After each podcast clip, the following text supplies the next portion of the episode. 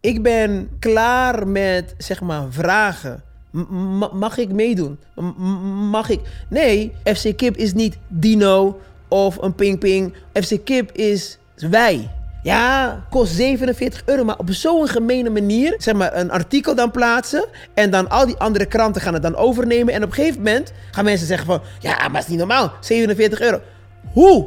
Hoe? Hoe? Een, een menu voor 47 ik moest lachen, euro? De vijfde film komt er al aan. Yup. Meer dan 2,1 miljoen bezoekers. Je Yes. hebt al vier gouden kalveren van het publiek al gekregen. Tell hem, En boy. ik voel de vijfde alweer aankomen. Let's go! Ergens is er bij heel veel mensen nog zeg maar dat ding van ze willen dat je het goed doet totdat je het goed doet. Je hebt alles al laten lukken. Waar Ja. loopt een Jandino op vast? Soms is het eenzaam. Je voelt dat heel veel mensen naar jou opkijken en ook verwachten dat je gewoon altijd sterk bent. Dino, ja, je moet wel even rustig doen. Ja, je moet even rustig. En dan zeg ik letterlijk, maar broer, kijk even om je heen. Als ik nu loslaat, wat gaat er dan gebeuren? Hey, what up? It's Game, man. Nando Hey, what's up, yo? This is 50 Cent. Hey, this is Rihanna Fernando. Hey, yo, Fernando. What's up? DJ Khaled. Hey, what's up, everybody? This is J Balvin. Nando Licks, okay? Okay, okay. Fernando. X is in that station for a reason, baby. Aight? Nando Licks. Real talk. Yeah, what up, is je boy Fernando. Welkom bij een gloednieuwe podcast Real Talk. De podcast, de talkshow waar je sowieso bij moet zijn. Tune in, like, subscribe, maak het kanaal groter, want het is all for the culture. Dit is die ene talkshow waar je alle mensen eerlijk aan het woord hoort. Het echte verhaal achter jouw celebrity, role model. Dromers komen hier, mensen die hun dromen verwezenlijken. Alles komt hier. Dus vind je het kanaal tof en heb je een paar toffe afleveringen gezien? Like, subscribe, deel, push it. Je weet wat we doen toch? Nando Leaks, you don't know. De man die ik vandaag in de beelden heb is al eerder in deze Real Talk geweest. Mocht je het gemist hebben, het staat op het kanaal. Misschien wordt het weggestopt door de algoritme. Maar ga hem checken. Een hele tof gesprek met een legend. Hij is in de beelden. En ik geef hem altijd een dikke SO, dikke shout-out als ik op de radio ben. Want ik ben trots op hem. Waarom? He started from the bottom and went all the way to the top. Ik zeg wat wij te vaak eigenlijk doen is dat we altijd klagen om andere mensen. Maar we geven te weinig flowers. We moeten mensen waarderen nu dat ze hier zijn. Want zij creëren een nieuwe morgen door hun dromen te verwezenlijken. Dus, geef het op voor de one and only. Zijn cv is gek. Hij is cabaretier, hij is succesvolle vader, hij is ondernemer... Maar hij is vooral een hele grote dromer en een goede gast met een goed hart. Jandino Asporat! Papa, pap!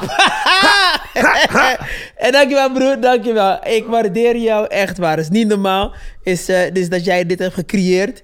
En, en waarbij eh, wij eh, kunnen komen.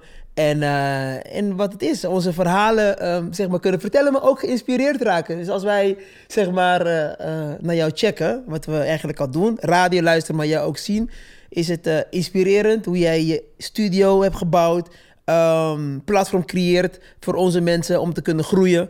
Dus het is dope. Het is voor mij een eer om hier te mogen zijn. In je lekkere stoel. Je ziet, shit gaat vooruit. Hi. Je, hebt- je, je, je weet het niet, eh, sweater. weet je, Sweater, weet je? Ja, toch? Je, je weet dat je, je, kijk, je, je doet dit en dan is het andere kleur, dan doe je dit weer. Oh mijn god, dit is chicatori. We zijn we zijn bro. Welkom, man. Dope om je te zien. En eh, congratulations, FC Kip.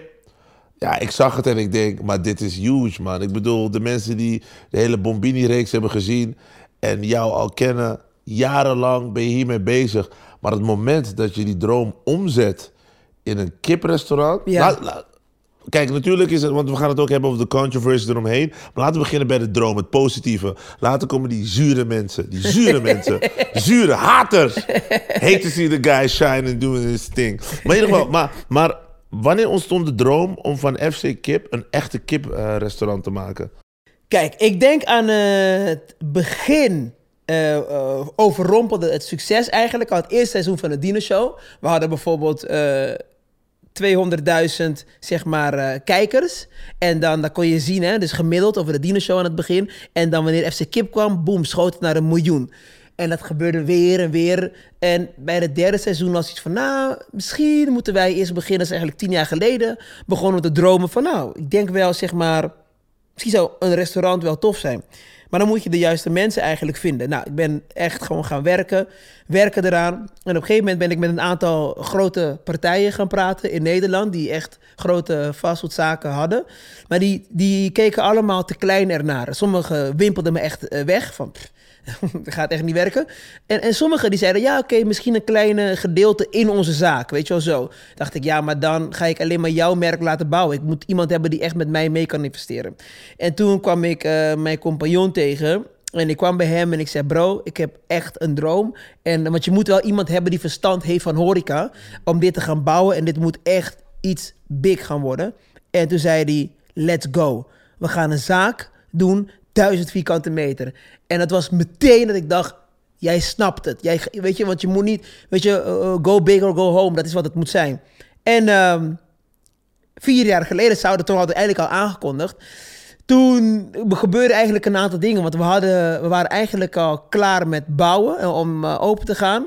En toen kwam COVID. Oh ja. Ja, man. Dat Dat changed was, the life. Ja, dat was wel Ja. heftig. Omdat ik net daarvoor echt een, een- keuze had gemaakt. Van ik ga al mijn shows, zoals sommige mensen weten, ga mijn shows eh, cancelen. Het waren toen 138 shows.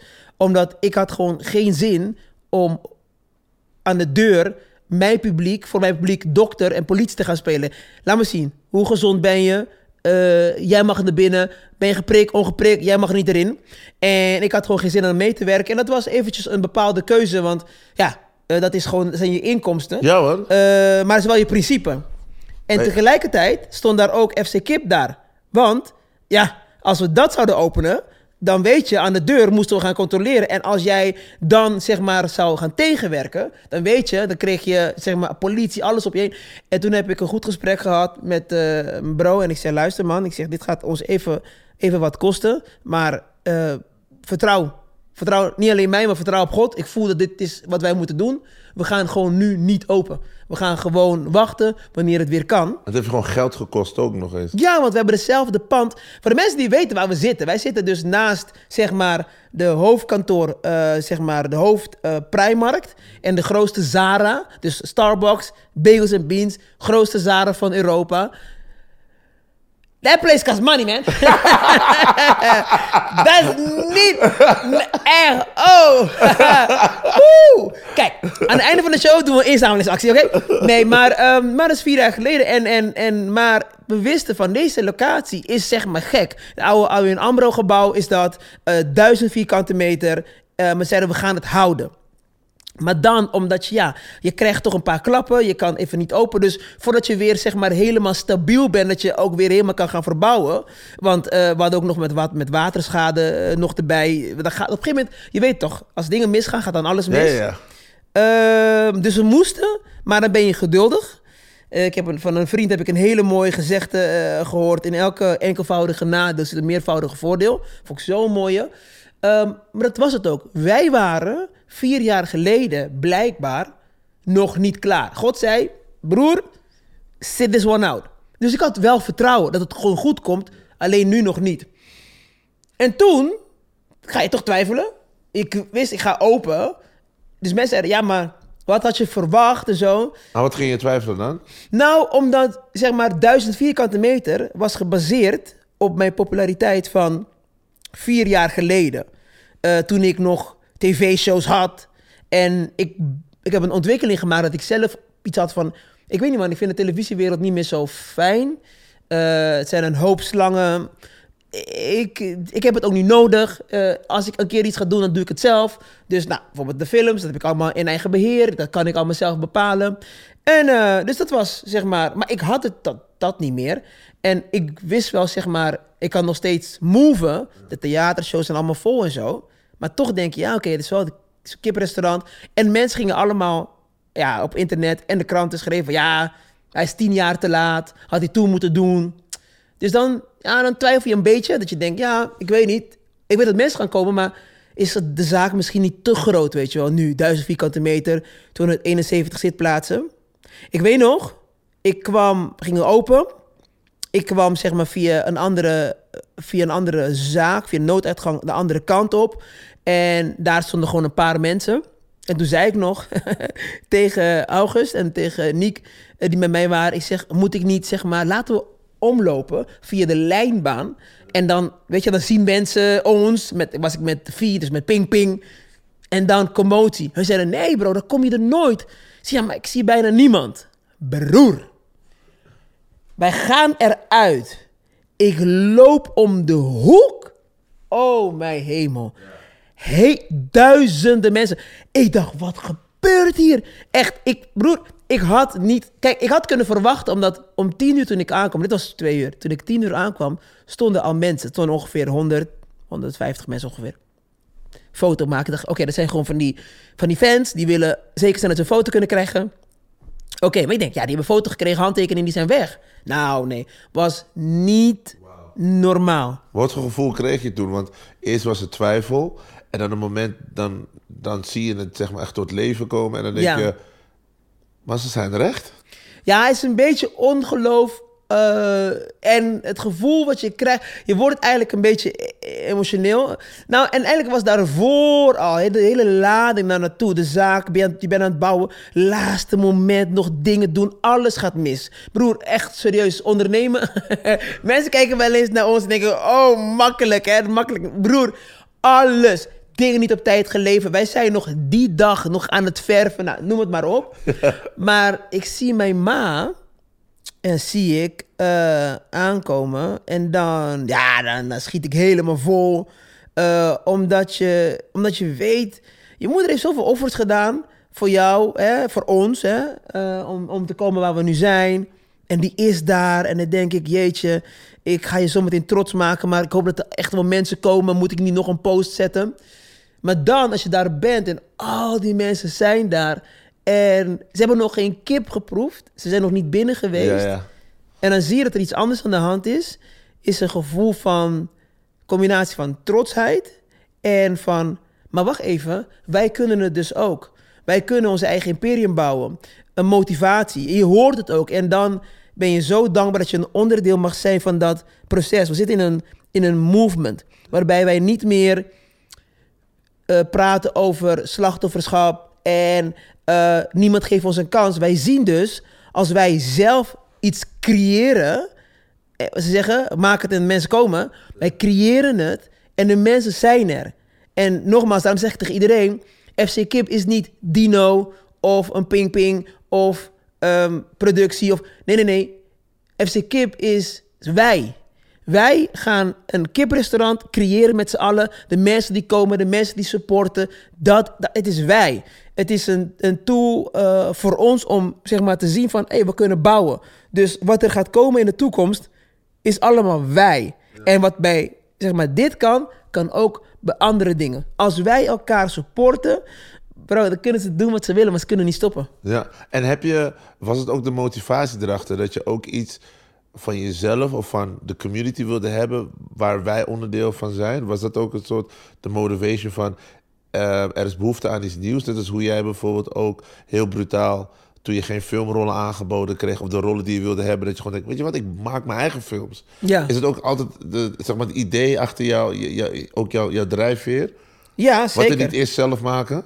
Ja, maar dat is het. Kijk, ik ben, en eigenlijk al heel lang, eh, klaar met, zeg maar, vragen. Mag ik meedoen? Mag ik? Nee, ehm, doe het.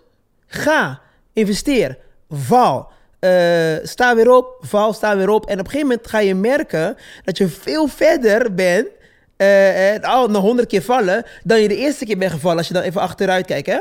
Dus ehm, voor mij was het logisch van oké.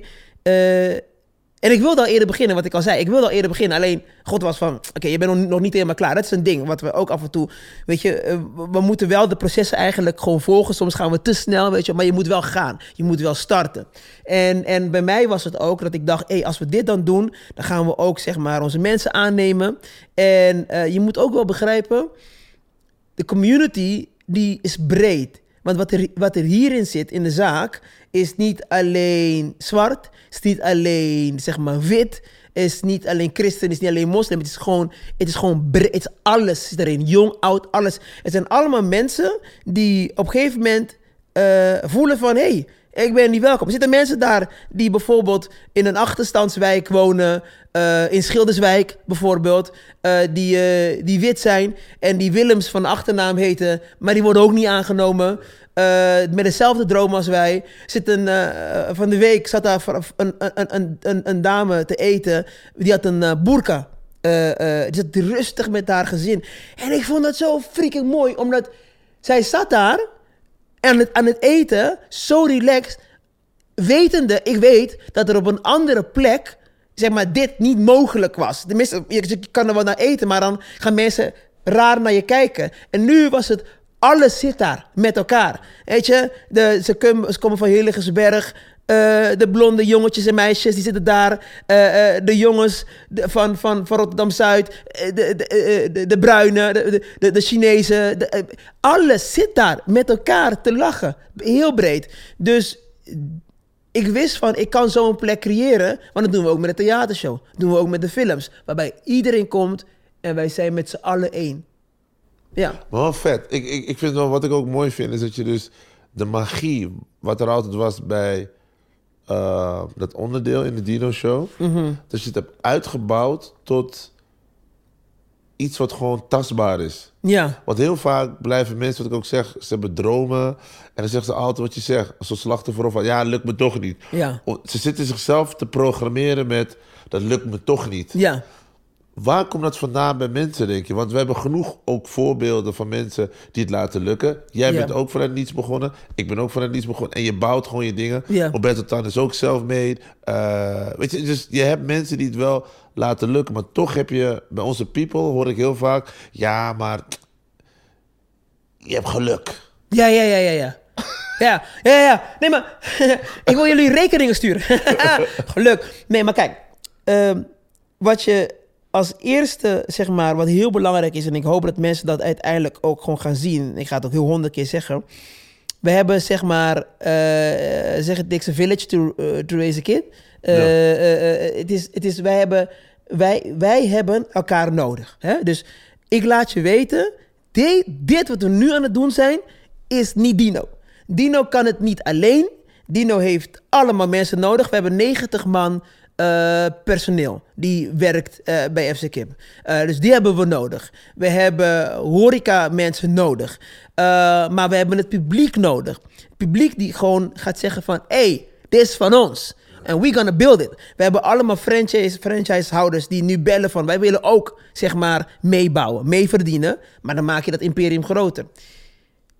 En wij, zeg maar, moeten snappen dat... Kijk, ik moet naar jou te komen...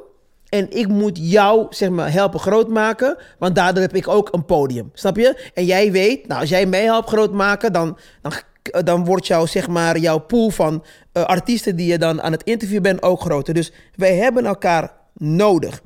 Dat is één ding wat je moet beseffen. En als je eenmaal door hebt, hoe, het is echt super simpel. Als je eenmaal door hebt van, hé, hey, maar wacht even. Eh, ik focus me even op mijn mensen. En mijn mensen focussen op mij. Ja, that, that's it. Onze enige probleem vaak is, jij begint iets en wij geloven het gewoon niet. Dan gaan we liever naar, zeg maar, een andere cultuur. Gaan we daar wel kopen en niet kopen bij, zeg maar, die persoon die op jou lijkt. Dat is een heel gevaarlijke ontwikkeling, want dan kom je nooit vooruit. Maar op het moment oeh, dat wij gaan zien, en, wij, en nogmaals, ik zie het, hè, ik zie het gebeuren. Bombini is een mega succes geworden door de mensen. Door de mensen, want de critici zeiden allemaal, gaat niet lukken. En de mensen zeiden, ja, wel. Ja. Ja. En, en, en de rest is history. Bize- Besef, hè, zeg maar, inmiddels, de vijfde film komt er al aan. Meer dan 2,1 miljoen bezoekers. Je Yes. hebt al vier gouden kalveren van het publiek al gekregen. Him, en boy. ik voel de vijfde alweer aankomen. Let's go. Dat is bizar. We gaan het zo meteen hebben over filmen in Thailand en Ghana en Nederland. Maar we moeten blijven bij FC Kip. Want FC Kip is huge. Ik zie op social media zie ik allemaal mensen. FC Kip dit, FC Kip dat. Wij spraken elkaar vandaag. En online zag ik ook dingen eh, voorbij komen. Dat een menu bij FC Kip. ik moet erop lachen. Een menu bij FC Kip kost 47 euro. Ik weet niet wat je in die kip zet, maar wat is dit voor een raar verhaal? Echt erg. Nee, maar het is zo. Nee, maar kijk, dit is het. Het is, het is zo niet waar, moet ik meteen zeggen. Niet waar. Ehm, de manier... Kijk, mensen willen allemaal dat je het goed doet, totdat je het goed doet. Dus toen wij FC Kip begonnen, toen wij het zeiden... Toen zeiden ze eerst van, nou, ze zijn te laat, gaat niet lukken. Op een gegeven moment ontploft. Trams moesten worden omgeleid. Ontploft. Stad is helemaal op slot door FC Kip. Ja, maar dan stond er in de krant... Ja, maar morgen is de gekte voorbij. Tweede dag hetzelfde. Derde dag weer rijden. Vierde, vijfde. Bij de zesde dag moesten wij sluiten. Wij moesten sluiten. Keuken moest verbouwd worden. Het moet groter, want we kunnen dat niet aan. En dan moet je je voorstellen, wij hebben al een keuken van 1000 vierkante meter is de zaak. Met een enorme keuken. Wat er dan gebeurt, en dan merk je... En dan begint de afgunst. Ja, maar dit kan niet, dan gaan we stoppen. Want ze zijn niet gewend, zeg maar, dat dit en dan samenwerkt. Maar nou gaan we het stoppen. Toen kwamen ze bij de... Dus toen we weer gingen heropenen, kwamen ze met... Ja, ehm, want waren weer enorme rijen. 47 euro. Kijk, wat bij ons, we hebben niet eens menus. Hebben, je kan allemaal dingen samenstellen. En je kan voor, je mag aan 47 euro, voor 47 euro kopen. Je mag ook voor, voor, voor eh, 12 euro kopen. Heb je ook heel veel eten. Eén ding is, wij zijn goedkoper dan al die anderen. Wij hebben 100% halal, 100% rund, vers. Dus onze inkoop is duurder, maar ik heb toen gezegd vanaf het begin, luister, we gaan zorgen dat wij de gewone gezinnen uiteindelijk ook een kans kunnen geven, dat zij ook kunnen participeren, dat ze ook mee kunnen doen en dan topkwaliteit eten. Dat je met je hele gezin kan eten. Topkwaliteit, niet zeg maar dingen uit de diepvries. We hebben niks uit de diepvries. Wat dat, al, wat, dat, wat al is, is dat een bedreiging voor ze. Dus wat gaan ze doen? Ja, kost 47 euro, maar op zo'n gemene manier... waarbij ze het niet zeiden, maar zeg maar een artikel dan plaatsen... en dan al die andere kranten gaan het dan overnemen... en op een gegeven moment gaan mensen zeggen van... ja, maar het is niet normaal, 47 euro.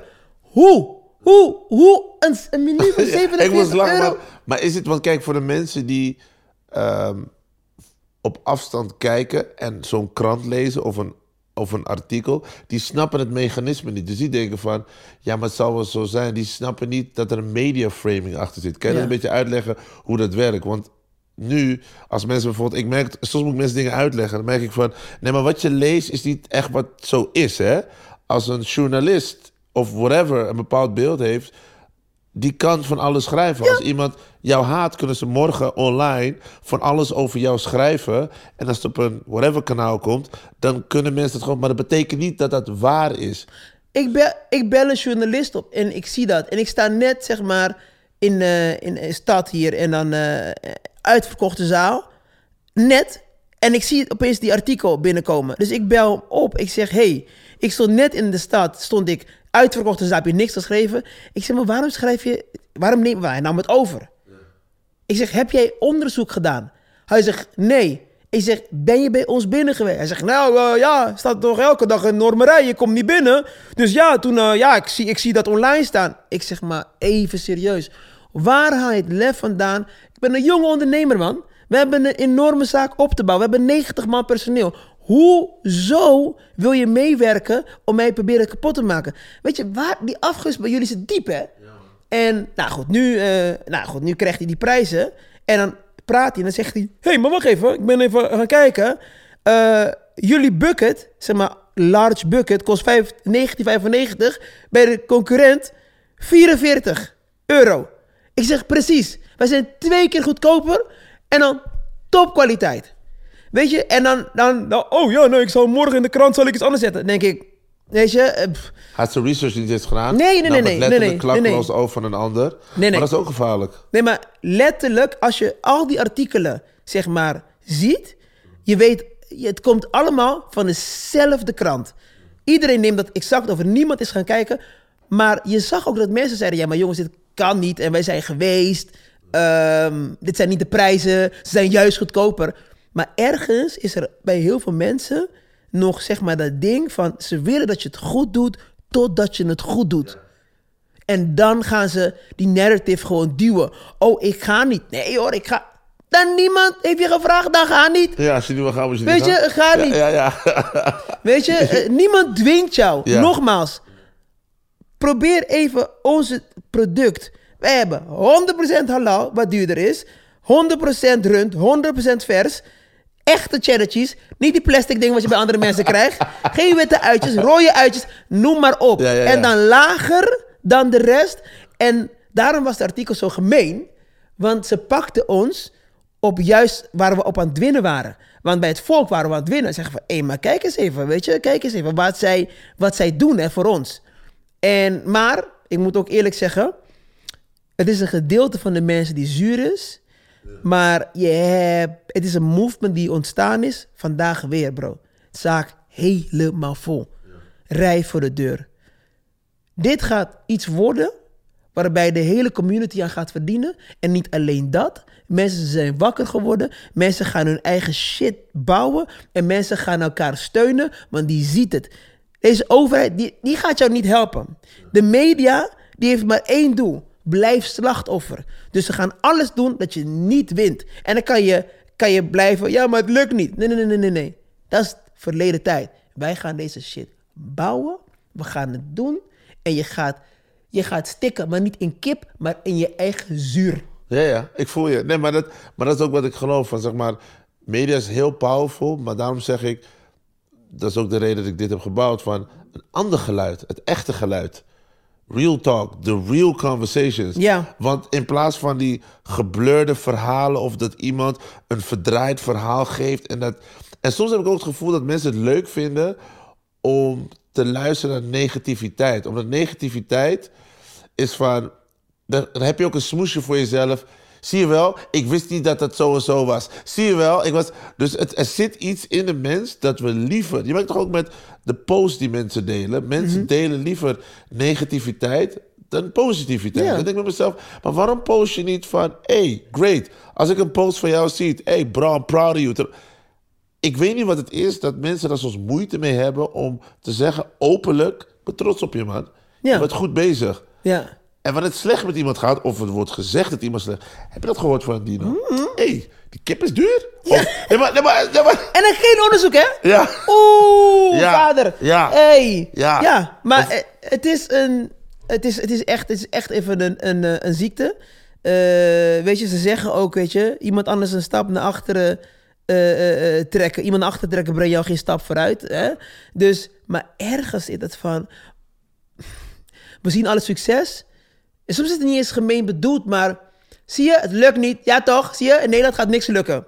Dan hoef ik ook niet te proberen. Nee, nee, nee, nee, nee, nee, nee, nee, nee, nee. Het gaat lukken. En doe even onderzoek. Zelfs, zelfs al had dat gekost, hè. Stel, stel je voor, als, het, als ik het kan verkopen... Weet je, eh, een een menu van 47 euro. Wat het niet zo is, hè, laat me dat bij zeggen. Maar je gaat wel naar Louis Vuitton. En het is wel normaal om een tas van, zeg, 7, 8, 9000 te kopen. Ja, ja. En, en dan, oh ja, maar die kip is duur. Ja, maar die en terwijl het, het is niet zo. En dan, wat, je, wat ik bijvoorbeeld zo mooi vind aan, aan, aan, aan Turken... bijvoorbeeld, die ten alle tijden elkaar verdedigen. Turkije nummer 1. Ja. Wat je ook zegt, Turkije nummer 1. Lalalala, Turkije nummer 1.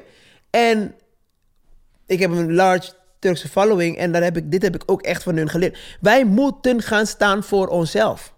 Wij moeten gaan staan voor onszelf. Laat niemand in de community komen en die shit afbreken Ja. voor ons. Ja. Soms doen we het voor hun. Ja. Beginnen we elkaar zelfs af te breken. Bel me even op. Hé hey bro, ik heb iets gezien. eh hey, is het waar?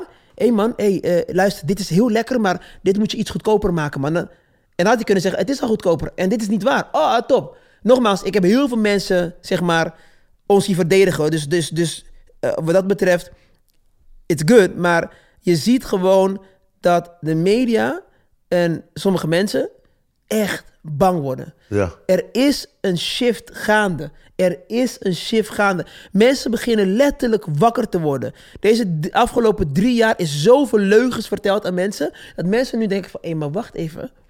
Wij hoeven niet meer naar jullie toe voor informatie. Wij kunnen gewoon praten met elkaar. En we hoeven niet meer slachtoffer te blijven. Wij kunnen onze eigen dingen op gaan bouwen. En we gaan wel kopen bij elkaar. En we gaan elkaar wel supporten. En we gaan niet zeuren openlijk buiten. Weet je, we gaan het doen binnenskamers. Gewoon Weet je wel? ding maken. Ja, ja, ja, ja. Maar, maar hoe zie je nu de toekomst van FC Kim? Want je zei van, mensen willen het franchisen. Ja. Ehm, is je hoofd daar nu al? Of is de focus nu voorlopig zeg maar, op je vestiging in Rotterdam?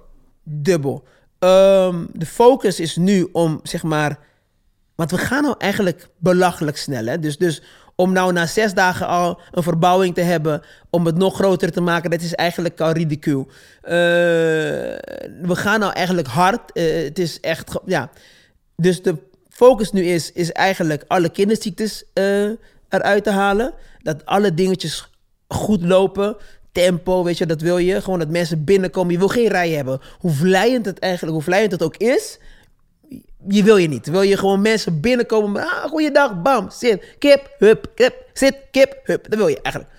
Daar zijn we, daar, daar moeten we komen. Eh, maar vanaf, zeg maar, eh, mijn doel, kan ik met jou delen, is de, vanaf de eerste maand van het nieuwe jaar, eh, zeg maar, klaar te zijn om die gesprekken te gaan hebben over, zeg maar, wereldwijd. Kijk, het, het toffe is, is dat het van overal komt. Dus wij hebben nu franchise aanvragen van natuurlijk de eilanden, dus Aruba, Bonaire, Curaçao. We hebben Suriname, we hebben België, eh, we hebben zelfs eh, eh, eentje zegt van, bro, we gaan gewoon eentje doen in, in Istanbul, Turkije. Ja. En, en dus, en weet je, ergens, ergens zie ik het gewoon gebeuren, bro. Ik ook. Ergens zie ik Ja. het gewoon gebeuren. Ja. En ik wil, het, ik wil het straks doen. Eh, eh, Mijn, mijn hoop is als we, wanneer we het gaan doen, laat me het zo zeggen, is dat ik hoop jonge ehm, ondernemers kan krijgen.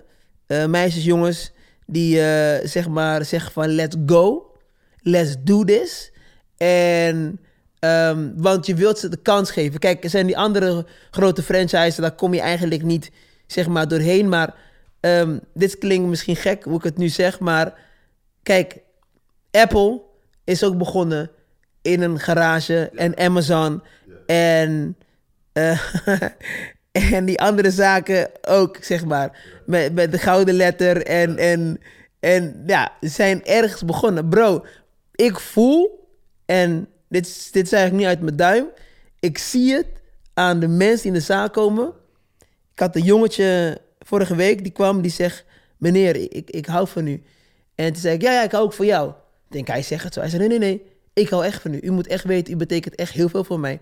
En hij, hij was 11 jaar en hij deed me denken aan mezelf... toen ik klein was, dat ik zeg maar ook op zoek was naar eh, een rolmodel... omdat mijn pa dus niet was in mijn leven. En dat, ik zag het hem zien. Ik zag hem kijken naar mij en denken van... ja man, ik streef ook naar zeg maar waar jij naar streeft. Ik, ik denk echt dat, dat, dat wij met z'n allen, want ik kan het niet alleen, iets gaan bouwen voor de kinderen van onze kleinkinderen. Denk ik echt. Nice. Ja, ik vind het inspirational, man. Ik vind het, eh daarom vind ik belangrijk om dat gewoon goed neer te zetten. Dat mensen begrijpen wat FC Kip is en het idee achter de droom. Ja. In plaats van een stukje wat ze zien, wat in die talkshows of zeg maar op tv komt. Ja, Jandino heeft vandaag weer een, een nieuwe kiprestaurant. En het was hartstikke druk. Knip, knip, knip, knip, knip, knip, knip, Ja, ja. knip, knip. Ja, het was lekker, man. Hé, hey, Dino. eh, eh, eh. En dan een klein snippet dat jij dan vertelt. Ja, man, ik sta hier zo bij mijn kip. Ik heb een lange knip. en wat vond jij ervan? Ga je ook daar eten? Eh, top, hoor. Ja, ja, ja. Dus je ja, denkt, ja. Ik heb helemaal niks meegekregen van de emotie erachter, waar het vandaan komt. Het is een soort knip- en plakshow. Ja. Dat is het gevoel wat ik heb als ik naar tv kijk. Denk ik, ik mis de echtheid. Zeg maar, Ja. wat wil je meegeven aan young people? Wat wil je meegeven aan de generatie om na te denken? Ik wil dat als mensen naar jou kijken, of naar mij, of naar een andere gast, dat ze denken van... Wauw, ik kan hier wat mee doen. In plaats van alleen maar kijken naar het eindresultaat Ja. en niet naar het proces. Maar dat is het. Kijk, dat is zo mooi wat je zegt. Ehm, daar leer je het meeste van. Hè? Het, eh, echt letterlijk het proces. En je hoeft niet, zeg maar, eh dat je zo meteen gaan investeren in FC Kip, wat dan ook. Je hoeft het alleen maar te gebruiken als een tool. Nogmaals, die hele mooie gezegde wat ik heb geleerd. eh, in elke enkelvoudige nadeel zit een meervoudige voordeel. Jij hebt het de hele tijd. Wij hebben het de hele tijd. Alleen wij zien het niet. Kijk, FC Kip, zeg maar, eh, is begonnen als een enkelvoudige nadeel. Eh, sommige mensen kennen het verhaal. Ik zal het even, toch even vertellen. Wacht even. Ik denk dat ik... Wacht even. Ik moet iets accepteren. Real talk, accepteer gewoon, online, man. Dat is real talk, man. Wacht, wij, even. wij, wij knippen niet. Het is Nee. gewoon, gewoon, Hij wil Dit- online gooien. Ja, ja, dit moest ik even... Wacht, wacht, wacht. wacht. Even bijna. Ik moet even hier naartoe. En als ik Het is gewoon real. Alles is gewoon... eh, Even kijken, beoordelen. Accepteren. Oké. Oké, top. Dan kan het uit. Heb ik het geaccepteerd? Blijf sowieso abonneren, blijf reageren. Real Talk, de podcast. Jandino live in de beelden. We hebben het over FC Kip. Zometeen gaan we het hebben over zijn nieuwe film die 20 december uitkomt. Je weet toch, de, de, de, de flowers keep coming. Dus blijf abonneren. Je weet toch, het is Yes. live. Dus we Yes. doen dit. Dus dat. Nee, kijk. ehm FC Kip begon als een enkelvoudige nadeel. Ehm, ooit een keer bij een eh, fastfood eh, eh, restaurant werden wij zeg maar niet zo goed behandeld. Mijn broertje en ik, Kenneth en ik. Kenneth bestelde drie spicy kip. Die waren op. In plaats van te horen van, hey, ehm, ze zijn op, iets anders? Gaf ze hem gewoon drie original kip. Oké, prima. En wat er toen gebeurde was, zij, mijn broertje maakt het open en die kijkt en die zegt tegen die dame van, hey, hallo, ik heb namelijk eh, een spicy eh, kip besteld, dit is original. En een beetje uit schaamte, denk ik, zei die dame tegen hem, hey, luister, kip is kip, dus zeur niet. En ik ben gewoon naar dit aan het kijken. En vervolgens zegt mijn broertje, draait om naar mij en hij zegt, want hij is echt in Nederland eigenlijk opgegroeid. En hij zegt, maar Dino, dit is toch helemaal geen klantvriendelijkheid? Waarop die vrouw zei, hey, donder op met je klantvriendelijkheid. En ik vond dat zo fascinerend. Ik dacht, wauw, deze vrouw heeft echt skitter dat ze gewoon de huur moet betalen. Dat ze ergens werkt. En toen dacht ik, ik ga gewoon kijken of meer mensen zo zijn. Ben ik gewoon onderzoek gaan doen. Eh, bij witte mensen, bij zwarte mensen, maar ook bij fastfoodrestaurants. En toen kwam ik achter dat, hé, hey, wacht even, niet alleen die dame, maar ook, zeg maar, wij, ook de klant, hè, die komt binnen, maak je bijna nooit oogcontact, je bent gewoon aan kun je boven kijken, doe mij, bla bla bla bla, of soms ben je gewoon aan de telefoon, doe mij, eh, ja, ja, ja, ja, zo. En dacht ik, ik maak gewoon zes sketches erover. Dat werd FC Kip.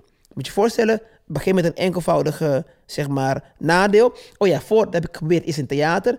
Deed ik eh, een grap, maakte ik een van mijn theatershow erover. Toen maakte ik zes sketches erover.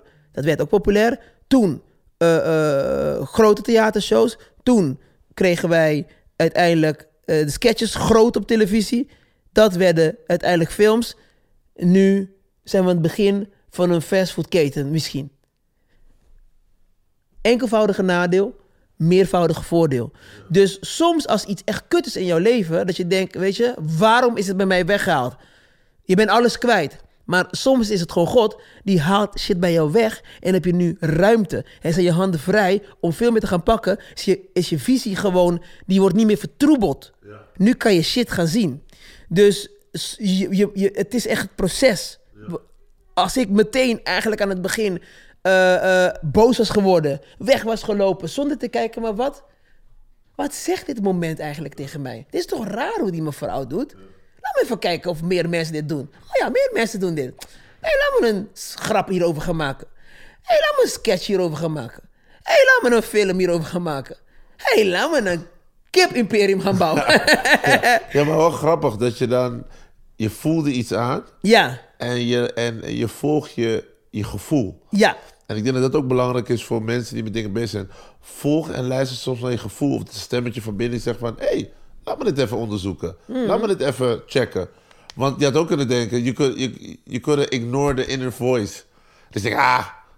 Maar je hebt wel... Kijk wat het heeft opgeleverd. Dat is toch crazy, bro? Bro, God die doet, het is grappig, maar God die praat met jou de hele tijd, hè? En, en, en, en eh, die inner voice, dat is gewoon God, die is met jou aan het praten. En wij, wij zien altijd dingen als, als een probleem. Maar is er geen probleem. Je wordt altijd voorbereid op iets groters. Je ongeluk, vallen. Er gaat iets, je moet sterker worden. Je gaat naar de sportschool, je gaat trainen, je breekt spieren en dan pas word je sterker. Dus je wordt voorbereid op shit. Soms moeten wij, en het is niet altijd makkelijk, moeten wij gewoon één stap naar achteren doen en gewoon kijken. Wat zegt dit nou tegen mij? Waarom maak ik dit nou mee? Weet je, waarom... Kijk, dat doe ik heel vaak wanneer, ik, wanneer mensen, zeg maar, ehm, slecht praten over mij of iets, dan denk ik, oké, maar oké, wat probeert u mij uit te leggen? Oké, oké, dus ik moet uit de buurt hiervan blijven. Oké, oh, dit moet ik dus nu niet gaan doen. Oké, maar er komt dus meer. Oké, er komt dus meer. Oh, dit, want soms denk je, oh, ik moet dit nu hebben. Ik moet dit nu hebben. Ah, ik moet dat huis nu hebben. Nee, nee, nee, maar wacht even.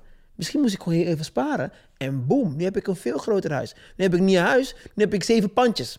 Even bij wijze van spreken. Echt waar.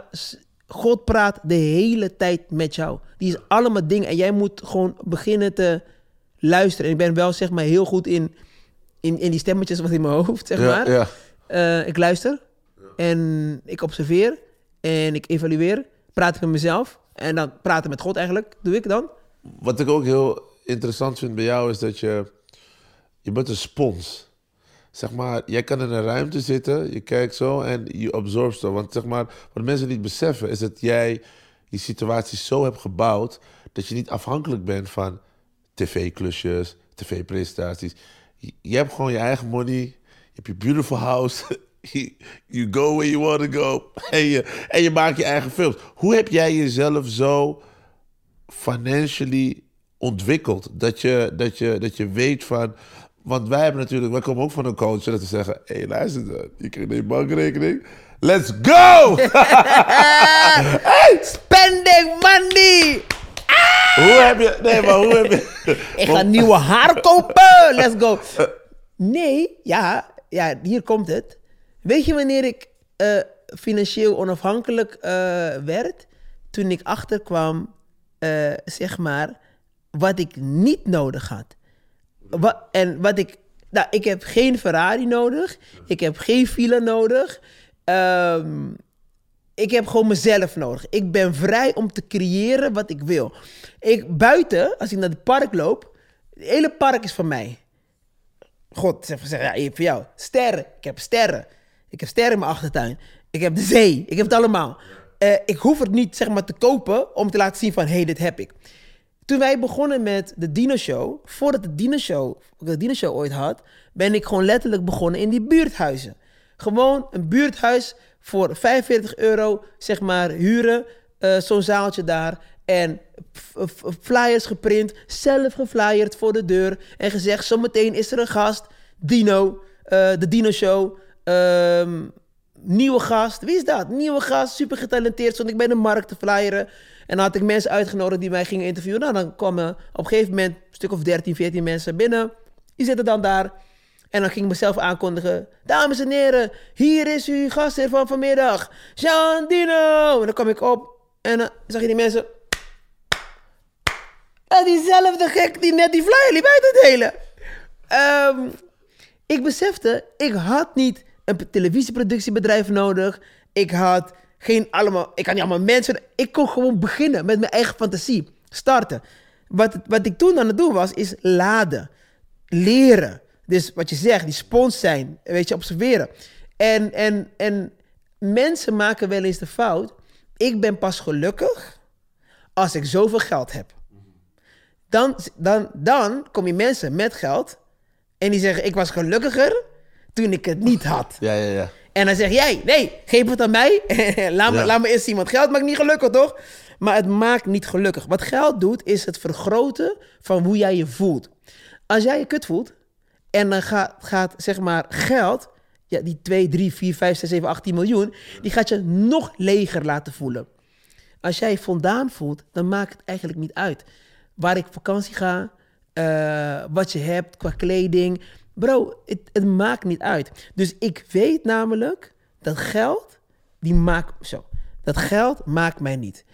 Ik had zo'n mooi gesprek met mijn beste vriend. En dat was voordat ik zeg maar de keuze maakte om mijn shows zeg maar te cancelen. Toen zei hij tegen mij: Bro, weet, ze gaan voor je komen. Hè? Ze gaan shit verzinnen in de kranten. Ze gaan je helemaal kapot proberen te maken. En dan raak je alles kwijt. En toen zei ik: Ja, maar wat is alles? Ja, oké, dan definieer je het. En dan denk je: Ja, weet je, auto, je mooie huis en al die dingen. Maar toen zei ik: Maar als dit mijn laatste week in leven is, wat wil ik? Ik wil, zeg maar, liefde, mijn familie, mijn vrienden om me heen, warmte. Dat is wat ik, zeg maar, wil aan het einde van mijn, zeg maar, leven.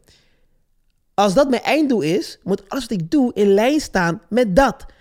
Kan die huis niet meenemen. Ik kan niks meenemen. Ik kan wel wat achterlaten. En op het moment, bro, dat je beseft van... al deze shit, zeg maar, is niet relevant voor waar wij naartoe gaan, maar wel het gesprek. Wij zijn nu elkaar aan het leren, aan het voeden, weet je wel. Ik verrijk mijn ziel, zometeen ga ik met glimlach naar buiten. Ik heb met jou gesproken. That's it. Als jij mij, zeg maar nu, zeg maar, hey bro, jullie zijn aan het investeren. Hier heb je een half miljoen. Top. Alleen dat kan ik niet meenemen. Wat ik wel meeneem is het feit dat jij hebt gezegd: ik help jou groeien. Zeg maar het feit dat ik weet: hey, ik kan Fernando bellen om. Al kan ik jou bellen voor 10 euro. Dat jij zegt: hey bro, luister, ik heb maar 20, maar hier heb jij de helft. Dat is iets wat je weet van: oh, he got my back. Dus ik weet zelf dat ik ben niet gebonden aan materialisme. Jij gaat mij niet kunnen kopen met geld. Want ik weet de rijkdom die ik heb. Ik heb drie kinderen nu. De lach van Nio in de ochtend is niet als hij nu aan mij nu immer. Papa, bro. Onbetaalbaar. Ja. Onbetaalbaar. Ja, maar, maar daarom zeg ik van, maar als mensen van buiten naar binnen kijken, dan zien zij, deze man heeft al alles, dus hij kan makkelijk praten, want hij heeft het al. Ja. Dus, dus dat is, maar wat ik, hoe ik jou persoonlijk ken is van, jij denkt ook echt zo. maar, maar, maar voor de buitenwereld is van, ja, maar dat is omdat hij goed zit. Misschien zou hij anders denken als hij anders zou zitten, want de house, de car en de, en de ja, maar, business. ja, maar ik dacht dat Ja. toen ik het allemaal niet had. Ja. Toen deed ik het. En het is gekomen omdat ik niet bezig was eh chasen naar geld. Als mensen mij vragen, wat wil jij? Gelukkig zijn. Ik wil, wat ik ook doe, wil ik gewoon gelukkig zijn. En ik ben gelukkig. Ik kom, ik kom zeg maar de zaak binnen, FC Kip binnen, en ik zie mensen gelukkig zijn. Oh man, daar word ik zo gelukkig van. Ik ben niet bezig, oh hoeveel geld hebben we vandaag gemaakt? Hoeveel kip hebben we vandaag verkocht? En als mensen zeggen, ja, maar je gaat goed. Voordat jij daar naartoe gaat, weet dat ik echt heel veel geld, zeg maar, in heb geïnvesteerd. Ja. Dat moet ik nog eruit gaan krijgen. Ja. Snap je? Dat Ja, zit erin. Ja, ja, mensen, mensen, Vier jaar, dat zit erin. Dan moet ik nog eruit gaan krijgen. Mensen alleen maar, mensen kijken naar de top van de, van de berg. Bro, er is een hele weg daar naartoe. En uiteindelijk, het gaat om de weg er naartoe. En niet om je einddoel. Oh, Heel rijk. Wat doe je als je heel rijk bent? Wat doe je? Dan ga je met vrienden ergens eten, toch? Je gaat ergens drinken. Je koopt vrienden, je koopt gezelligheid. Iedereen wil met je omgaan. Weet je wat je, weet je, wat je ook kan doen? Gewoon even voor heel goedkoop naar FC Kip gaan. Met je vrienden eten. En gezellig drinken. Het kost niet zoveel. Dus uiteindelijk willen we allemaal hetzelfde. Warmte en geborgenheid. Dus dat hele illusie van, zeg maar, ongelooflijk rijk worden. Stop. Like bij all means. Ga, ga en werk en doe het. Alleen, dat is niet je einddoel succesvol zijn is niet van ehm, miljonair zijn. Dat is het niet. Dat is niet succes. Want ik ken heel veel succesvolle mensen die zeg maar heel rijk zijn, ongelooflijk ongelukkig. En ik ken mensen die zeg maar normale salaris hebben. Oh man, hé, hey, buurvrouw. Nou, mijn vorige buurvrouw. Elke zaterdag, oh, ga ik, gaat ze visie halen. En dan brengt ze ook visie voor jou. Oh, lekker een stukje visie. Oh, heerlijk stukje visie eten. Lekker stukje visie. Nou, zo gelukkig. Ja, ja, ja. Die gewoon genieten van de kleine dingetjes. Maar eigenlijk chasen we het allemaal, hè? zeg maar happiness. Maar we denken dat het geld of vermogen dat gaat creëren of gaat brengen. Ik denk dat dat ook de illusie is, ook door social media.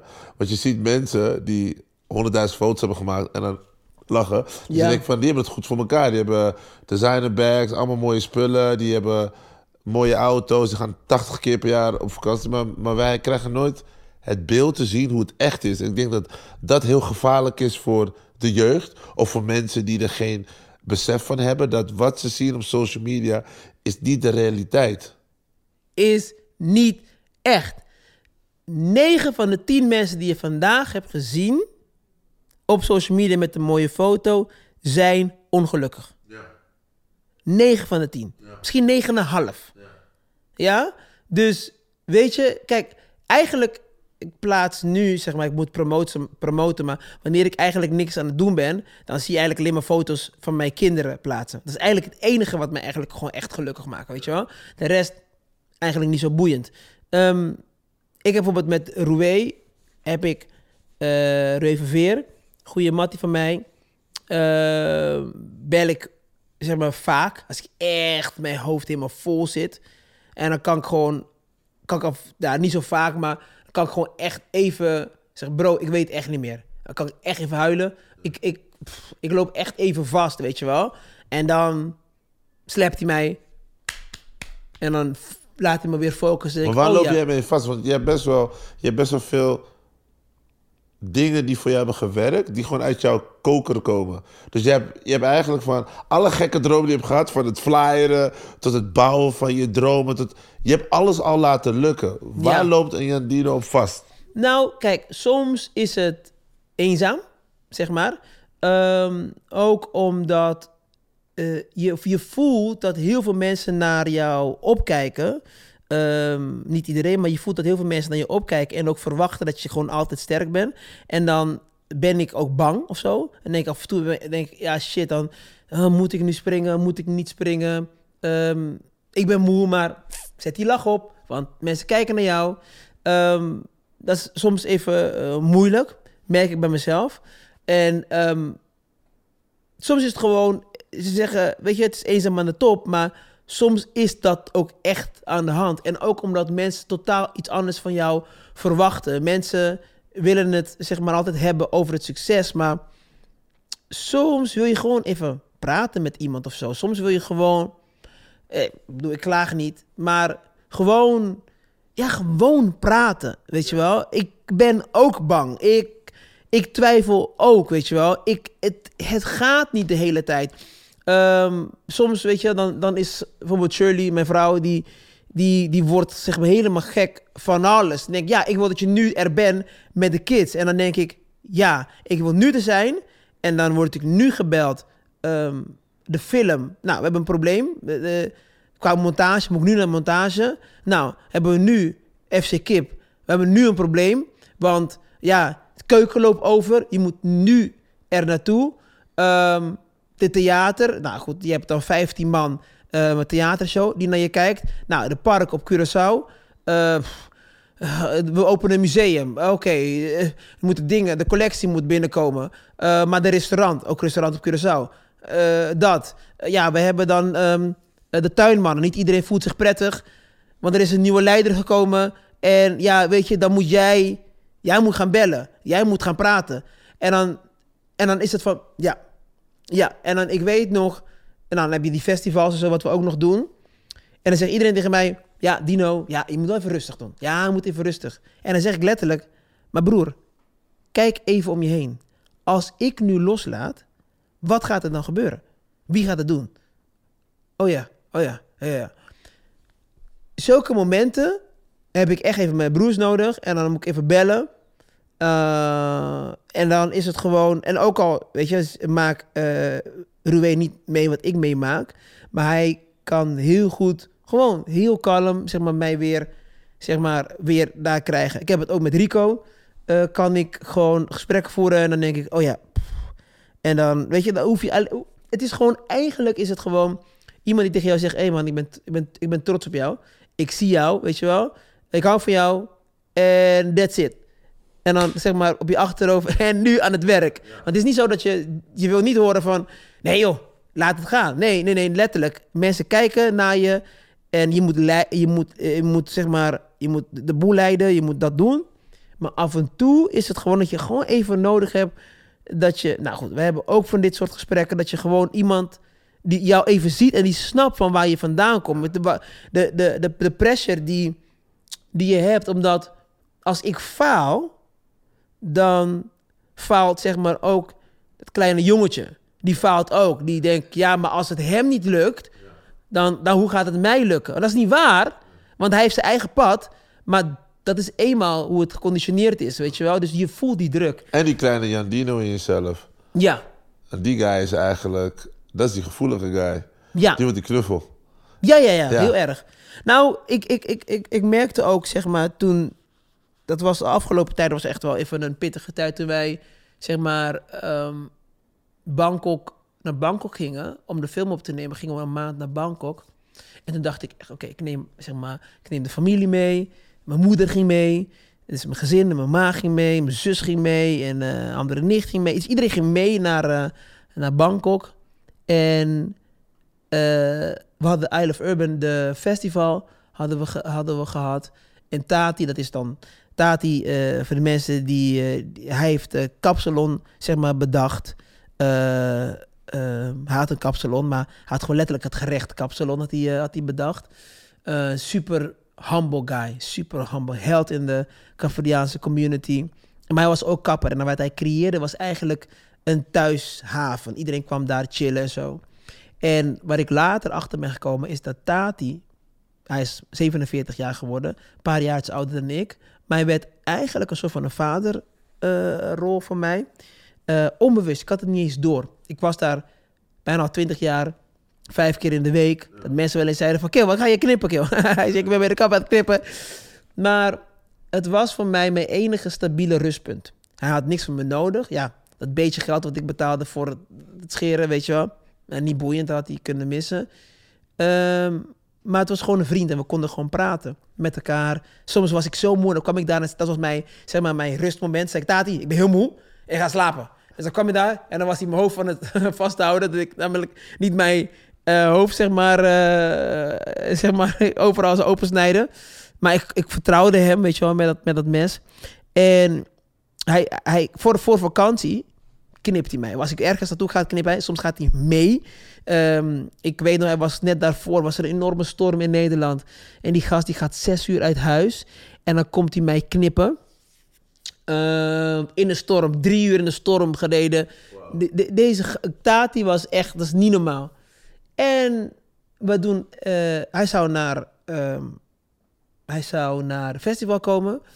De, ik had hem uit vrijdag mij geknipt. Zaterdag zou hij komen naar het festival. Hij kwam niet. En zondag zou ik vertrekken naar, naar Thailand. En ik krijg op een gegeven moment om half drie krijg ik een telefoontje. En denk, oh, hij zou om zeven uur komen, mij knippen. Nee, zes uur komen knippen. Ik denk, oh, hij- waarschijnlijk in zijn zak. Ik neem hem op en ik hoor een vrouw huilen, maar ik denk, Tati, Tati. En op een gegeven moment zegt zij, eh, zijn vriendin, Tati is er niet meer. Tati is overleden. Dus ik denk, hè? Zijn pa wordt binnenkort 100 jaar. Ik denk, hoe kan het nou? Hoe kan hij... oh, 47, dat kan niet. En ik wist toen, ik kan helemaal hem niet meer zien. Eh, de begrafenis kan ik niet zien, dus ik ga nu voor een maand naar Thailand. Dus ik zeg, nou, dan kom ik even nu snel naar het ziekenhuis. En ik kom in het ziekenhuis en ik kijk daar en ik zie hem liggen. En, en opeens dacht ik, hè, maar ehm, dit is, hè, wat, wat, waar komt deze pijn vandaan? En terwijl dat zeg maar kwam, voelde ik van, jezus joh, dit was mijn stabiliteit voor heel lang. En, en, en dus toen, toen ik dat besefte, was die, die klap zo erg. En de volgende dag hebben we afstand van hem genomen. En nu, de volgende dag, eh, dus een paar uurtjes la- later zit ik op Schiphol. En dan begint het. En dan- nu, nu ben ik aan het huilen. En denk, oké, oké, dat, dat houdt nu op. En dan probeer ik zeg maar de, de boel te controleren. Lukt niet. En dan, je, wat, maakt niet uit wat je tegen mij zei. Lukt niet. En ik huil. Ik heb drie dagen lang, zeg maar, gehuild. En we beginnen te filmen. En boom. En toen zei iemand vroeg aan mij van... "Eh, Dino, gebruik je drugs? Ik zei, nou, ik en drugs. Als je me wil zien stuiteren. Ik zei, maar hoezo kom je daarbij? Zei ze, wij hebben jou gezien. Je was een wrak. En nu in één keer, boom, je bent aan het meeregisseren. Je bent aan het acteren. Je hebt vijf rollen. Dat is niet normaal. Je bent met iedereen bezig. En wat je doen bent, is niet goed. En toen merkte ik, blijkbaar heb ik een mechanisme dat ik energie kan halen van mezelf. Alleen, ik ben niet aan het opladen. Ik ben alleen maar aan het pakken. En toen dat gebeurde, dacht ik, oké, bro, nou moet jij even, echt wel even adem gaan halen voor jezelf. Hè? En dat zijn momenten waarbij ik bijvoorbeeld een, met een roue en... Want ik merk bijvoorbeeld, ik heb mijn broertje kennen met wie ik zeg maar eh, het bedrijf runt. Maar het is toch mijn broertje. En die, ik wil hem niet zeg maar lastigvallen met mijn angsten, weet je wel. Ook al zou ik het met hem moeten doen, maar Ja. Maar voel je dan dat je de grote broer moet zijn of zo? ja. Oké, dus dan denk ik van, ik moet jou... I have your back. Je moet, ja, ja, ja, ja, dat zit dat, zit, dat, zit dat wel. En ehm, weet hij dat ook, dat je zo erover denkt? ja, weet je, ik, ik geef ook zeg maar te weinig mensen de ruimte om, ehm, ja, te weinig mensen ruimte om, om, om er voor me te zijn of zo, weet je wel. Ik, ik gewoon jezelf kwetsbaar opstellen, vind ik, vind ik lastig. Ik wil niemand tot last zijn. En dat is niet, zeg maar, it's not the way. Dat moet je niet doen. Ik zal, ik zal het altijd tegen iemand anders zeggen van nee, laat even los. Maar bij mijzelf denk ik, ja, Maar waar komt dat vandaan, denk je? het, komt het, het komt omdat ik altijd, ehm, zeg maar, eh, vanaf... Ja, mijn pa was vanaf mijn vierde weg. Dus vanaf mijn vijfde was ik daar heel bewust van. En dan wist ik van, hé, hey, ik moet er zijn voor mijn zusje. Nou, daarna kreeg ik dan nog... eh, kreeg Kenneth Beemin en, en, eh, en eh, ehm, eh, Jordan. Dus, en dan mijn oude broer. Dus ik was altijd bezig aan het werken, zeg maar, mijn moeder aan het helpen voor de familie. Ik, ben, ook- ik begon ook echt te werken op mijn negende. Bij een warenhuis, karretjes brengen, boodschappen brengen naar de auto en zo.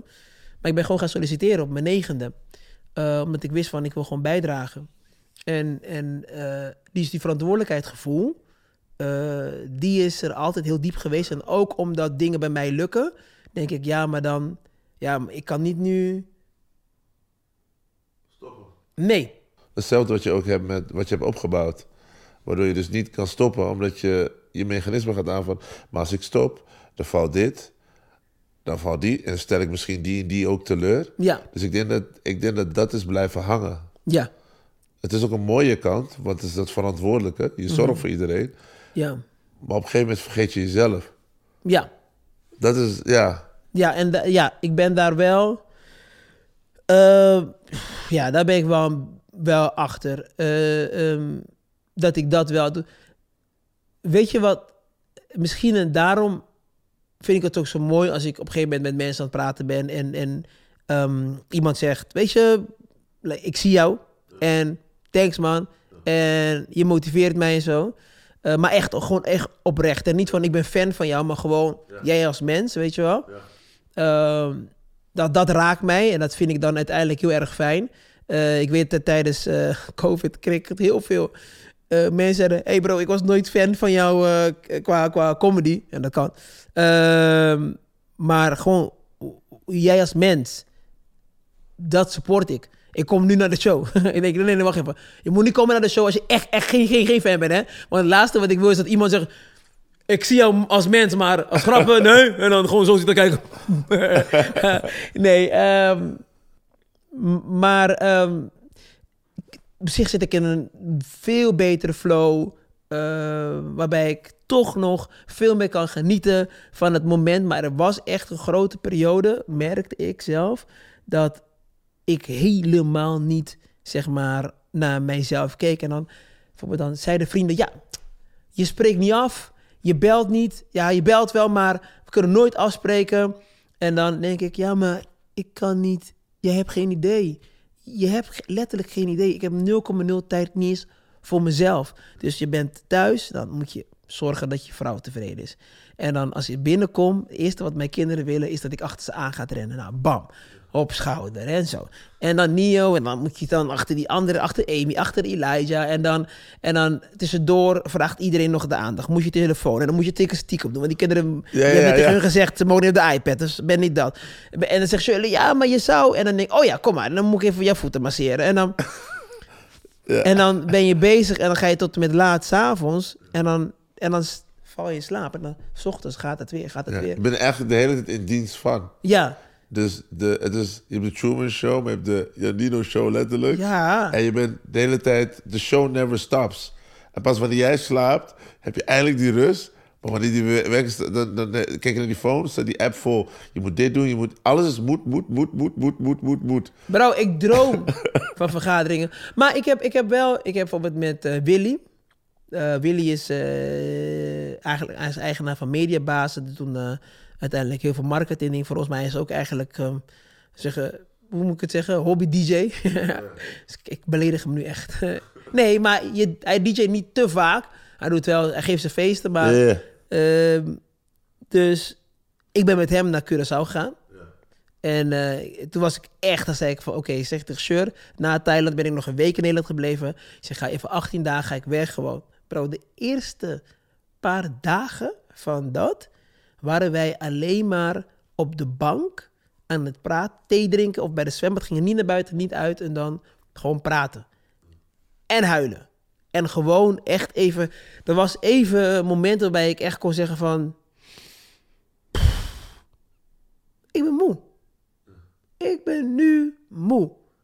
En dat was voor mij al een failure daarvoor. En nu was het gewoon van...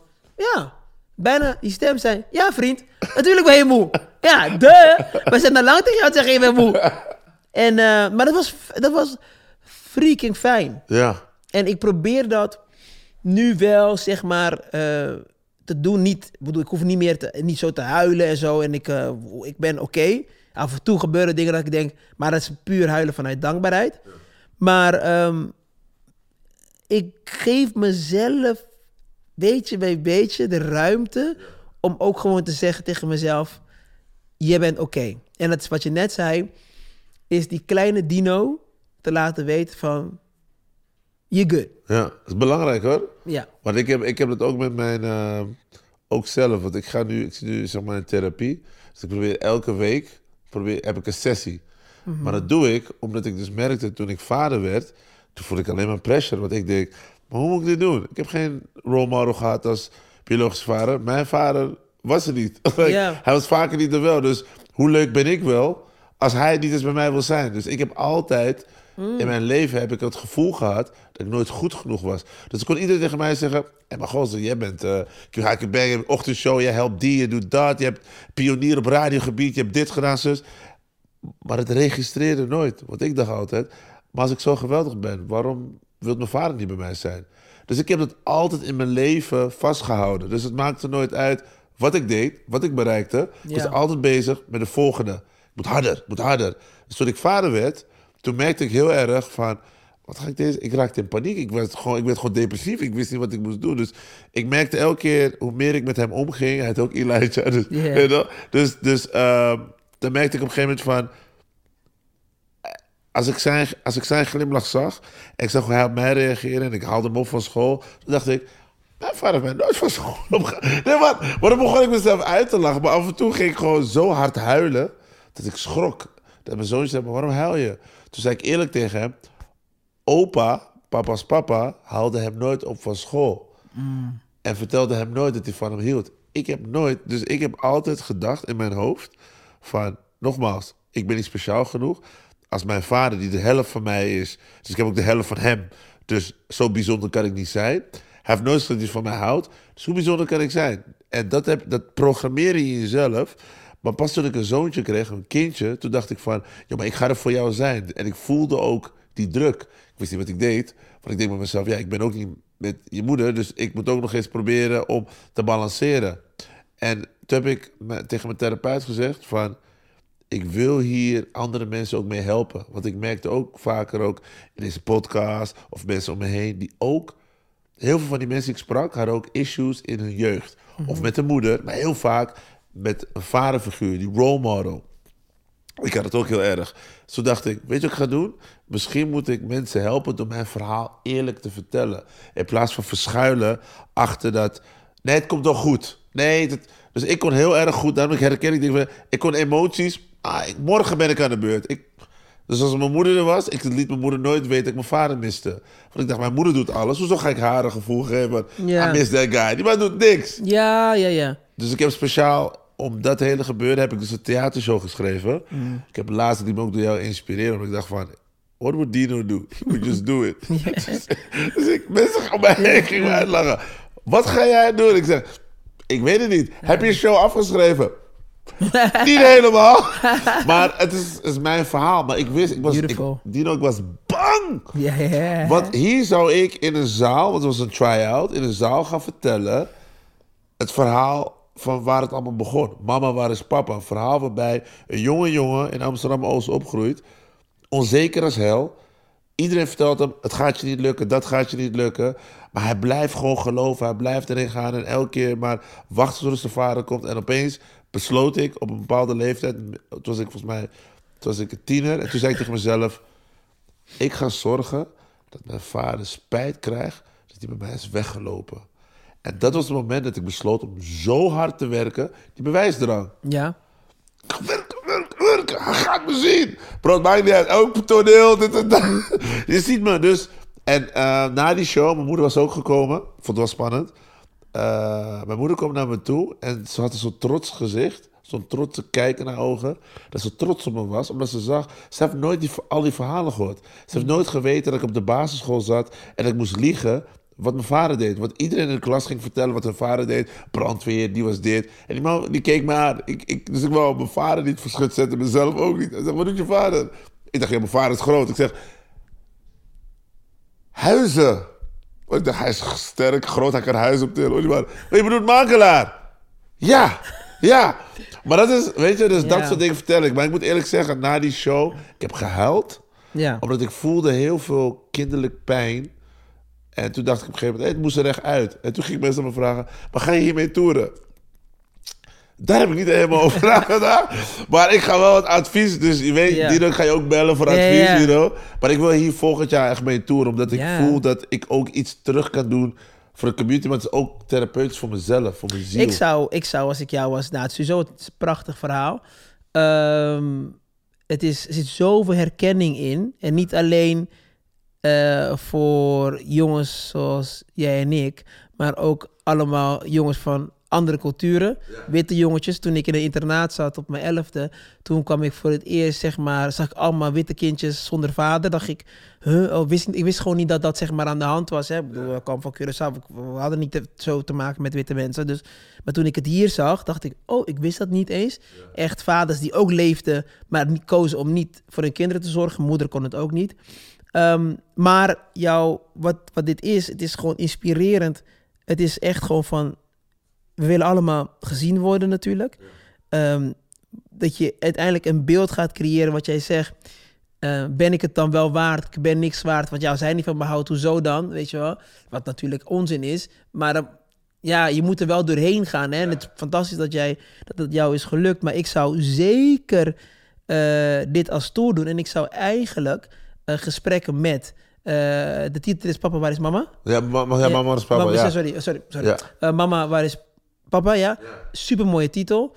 Ehm, en ik zou eigenlijk eh, elke show, zeg maar, iemand anders uitnodigen. Ik bedoel, in elke stad woont er een van de mensen die jij, kent, zowat iedereen. En dan eh, zou ik mensen uitnodigen om dan ook, zeg maar, een gedeelte van je programma, ook die persoon te interviewen. Want dan blijft het ook, zeg maar, nieuw eh, voor jou, eh, fris voor jou. Ehm, zeker, man. Ik, ik vind het een hele mooie, mooie. Want ik zag ook al, je doet ook dan heb je ook was wat muziek erbij en zo. Ja, ja, ik laat Ja. ook op, op mijn NPC ga ik dan muziekfragmenten horen, laat ik samples horen en, en bepaalde iconische interviews die mensen nooit hebben gehoord. Bijvoorbeeld mijn interview met DMX in de stad of toen ik bij de Jacksons thuis was in Amerika. Dus Ja. dan laat ik bepaalde dingen ook, ook horen. Dus Ja. mensen krijgen ook exclusieve geluidsdingen ook te horen van wat ik heb Ja. eh, meegemaakt. In, in- Nee, maar weet je wat heel tof, tof is aan dit? Is dat je, kijk, ehm, ook jij bent onderweg naar jezelf. Jij bent er nog niet. En da- dat gaat nog even duren voordat jij uiteindelijk daar bent. En eh, dat is eigenlijk aan het einde, we blijven groeien. Eh, het is heel mooi om dat te zien. Dat jij, ondanks alles, zeg maar toch nog, wat je nu net zei, ik ben op therapie. Ik zit op therapie. Heel veel mensen die hebben therapie nodig. En als ze op therapie zitten, durven dat niet eens toe te geven, weet je wel. En die zitten dan als zwakte. Maar jij ziet, zeg maar, die therapie maakt jou sterker. Ehm, dus je bent echt letterlijk onderweg naar jezelf. Ik denk dat dat een prachtige eh, theatervoorstelling is. Waar heel veel van ons, zeg maar, eh, naartoe zouden moeten gaan om ook te leren. Dus jouw reis is weer inspirerend voor iemand anders. Denk van, oké, oh, zo, zo heeft hij het gedaan. En dan het gaat dingen gaan klikken bij mensen. Dus ja, nee man, ik begin gewoon te boeken. Ehm, En dan zie je vanzelf, ja, ik schrijf ook. Ik heb nu een hele theatershow ehm, vanaf maart tot en met 2025. Ja, I don't know, man. ja, ja. Die staat er en, en maar het komt altijd goed. Ja. Het komt altijd goed. Er is een verhaal die ik moet vertellen. Nou, Ik vind het spannend, man. Maar ik ga je zo uitnodigen voor deze. Man. Ik word het, want op een gegeven moment zeiden mensen tegen me... Waarom heb je niet uitgenodigd? Ik dacht op mezelf... Laat me het gewoon... Let me uh, invite all the people that I don't know. Ja, En en ik snap het. Dan kan ik hem hebben... Dan kan ik fuck it up. Ja, ja, ja, kan ik hem perfectioneren. Nee, nee, nee, nee, nee. Nee, dan kan ik hem later gewoon goed doen. Maar Nee. ik vond het zo lief. Het, was gewoon, het was uitverkocht. Het was gewoon een eh, zaal van heel schattig, 280 man.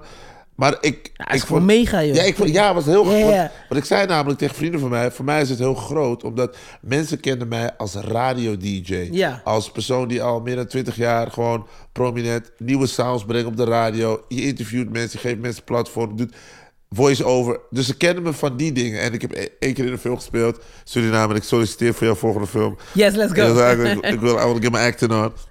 Nee, maar, maar, nee, maar snap ik bedoel? Dus mensen kennen me van bepaalde dingen. Dus niet van theater. Dus ik dacht, ja, maar hoe...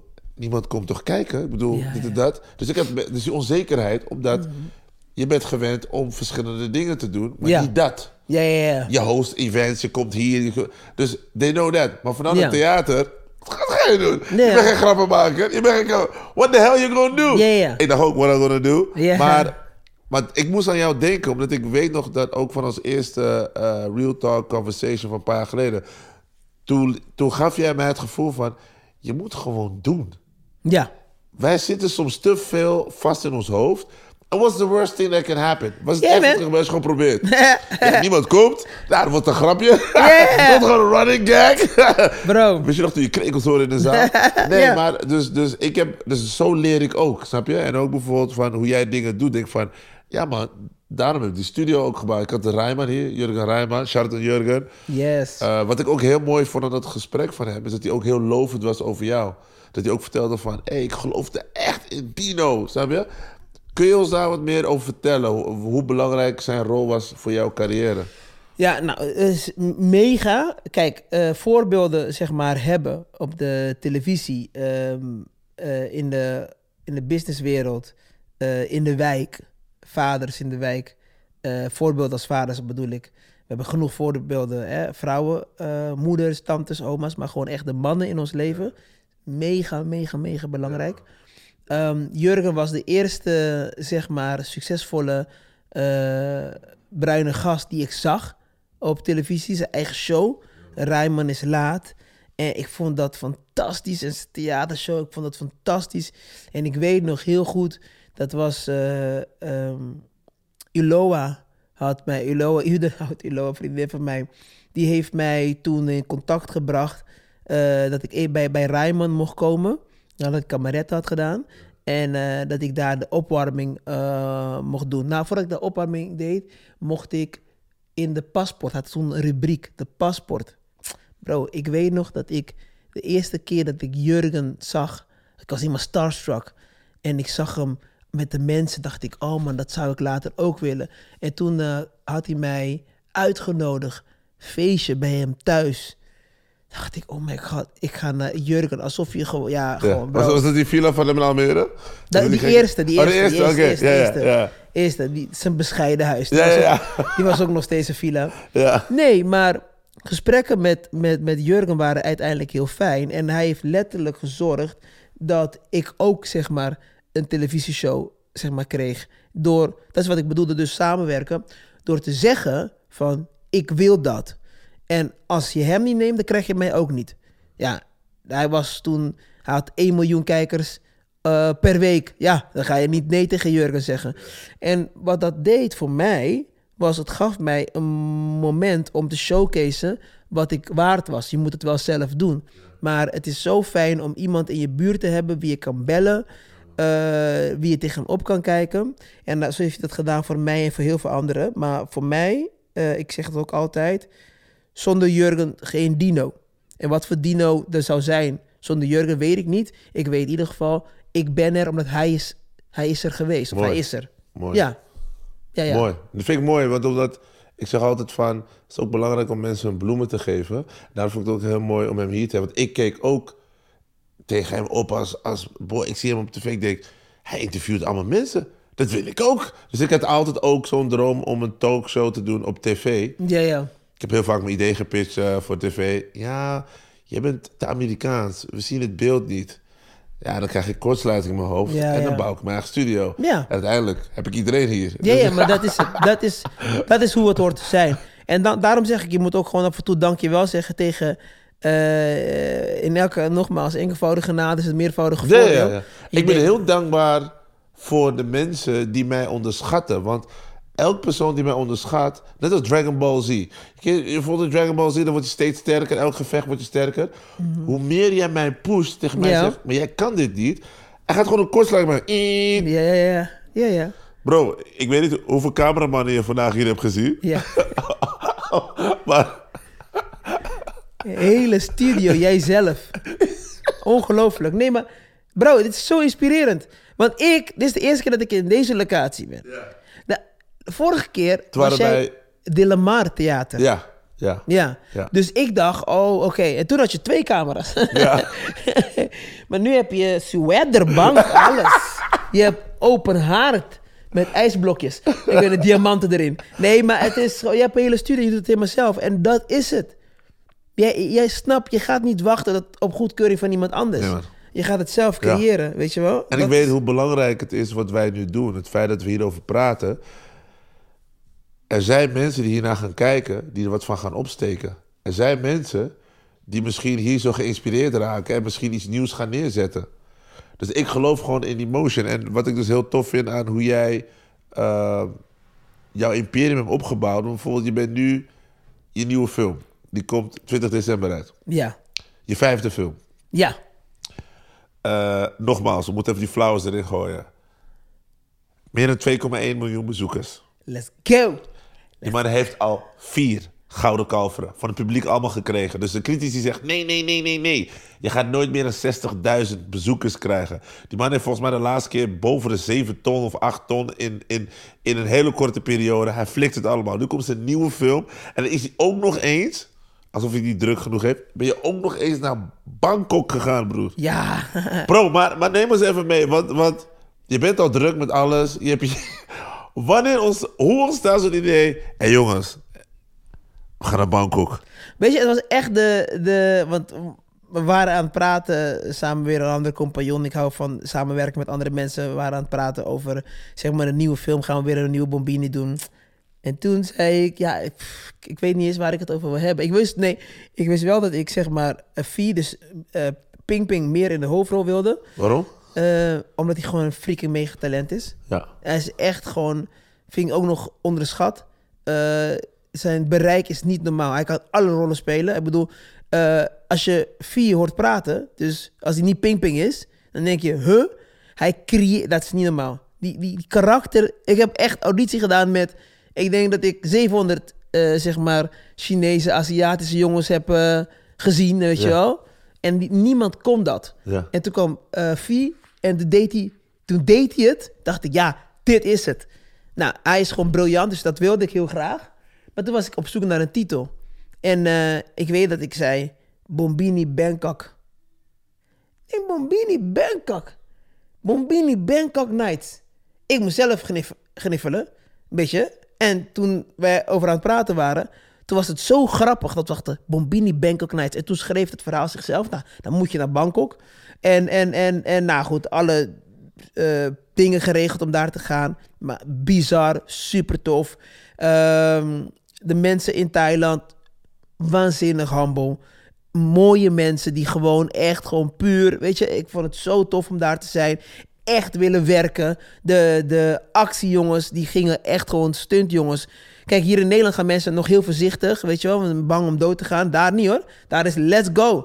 Let's go. Break iets, let's go. Nee, echt niet normaal. Eh, de actiescènes zijn super tof. In de trailer zie je ook op een gegeven moment... eh vier, schreeuwt hij Robin van Persie, geeft iemand een knie. Maar alles... We hebben met kranen gewerkt. Mensen werden weggeslingerd. Deze film is next level weer. Maar, is, maar, maar gooi je op een gegeven moment met deze... Want er gaat volgens mij meer budget in zitten. Ga, gooi je meer sponsoren erin? Of ga je ook zelf uit eigen zak... ook- hoe werkt het? Want zo'n film... Ja, nog meer camera's. Kijk, ik heb er drie, maar jij waarschijnlijk... flying gekke camera's. Maar, ja, in, want- in, in Thailand hadden we bijvoorbeeld 178 mensen aan het werk, weet je wel, op de, op de set. Eh, ja. Ehm, ja, nee, ik investeer zelf erin. Wauw, wauw. En eh, dat deden we eigenlijk vanaf het begin. En dan, en dan ja, nee, dat, dat is zelf je geld investeren. En ja, en dan moet je je voorstellen als mensen dan op een gegeven moment... Stel voor, ze proberen jou kapot te maken door hele nare stukken te schrijven en zo. ja. Ja, they're really fucking with your money. ja, ja. Want ja, dan ben je het kwijt. Dan ben je het Ja. kwijt, weet je wel. Dus eh, nee, nee bro. Het is bloed, zweet en tranen. Alles wat je ziet, bouwen we zelf op. Ik vind het ook prettig. Want dan, dan kan niemand mij wat zeggen. En, en weet je, ze nemen me toch niet aan. Het is niet zo dat er opeens allemaal met rollen, ja, ja nu, maar nu dat ze weten van, zeg maar, ik trek mensen naar de bioscoop. Ja. Maar echt daarvoor, niemand gaf mij, zeg maar, een rol. Zeker geen hoofdrol, helemaal niet. Niks. Ik had, ik had gewoon van die, eh, loop even langs en da, dat, dat was al genoeg om Ja. mij eruit te knippen. Ja. Ze knipte hem overal eruit. Ja. Totdat ik dacht van, ja, ik vroeg het. Ik zeg, yo, weet je, wat kan ik doen om te groeien naar edel Dus gewoon tekst. Eh, weet je dat je op het achtergrond zie je iemand koffie bestellen. Nou, die gast ambieerde ik. En dan zei ik tussen deze lippen, misschien ooit hoofdrolspeler. Waarbij die dame zei, tegen mij, die agent zei... je hebt gewoon geen hoofd voor een hoofdrolspeler. En ik hoorde haar, wat ik duidelijk hoorde... nogmaals, een enkelvoudige nadeel, een eh, meervoudig voordeel...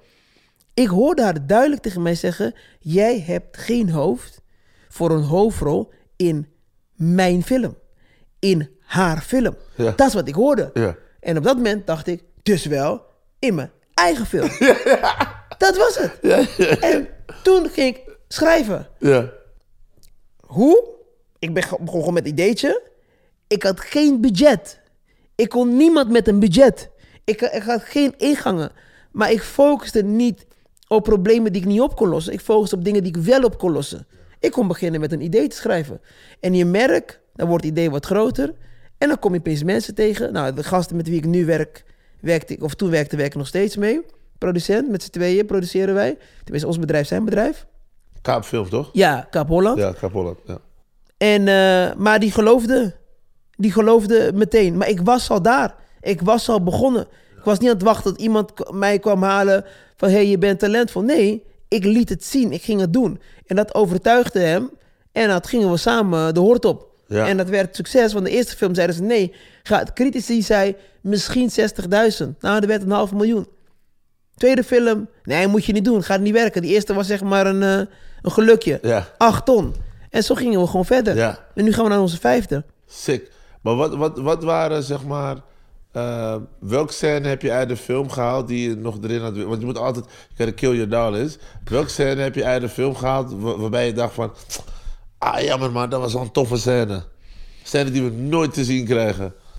Oh joh, er zijn zoveel dingen wat je nooit te zien krijgt. Maar er zijn ook scènes die ik op een gegeven moment niet meer kan betalen. Ik kreeg geen, toe- geen toestemming van Abu Taleb.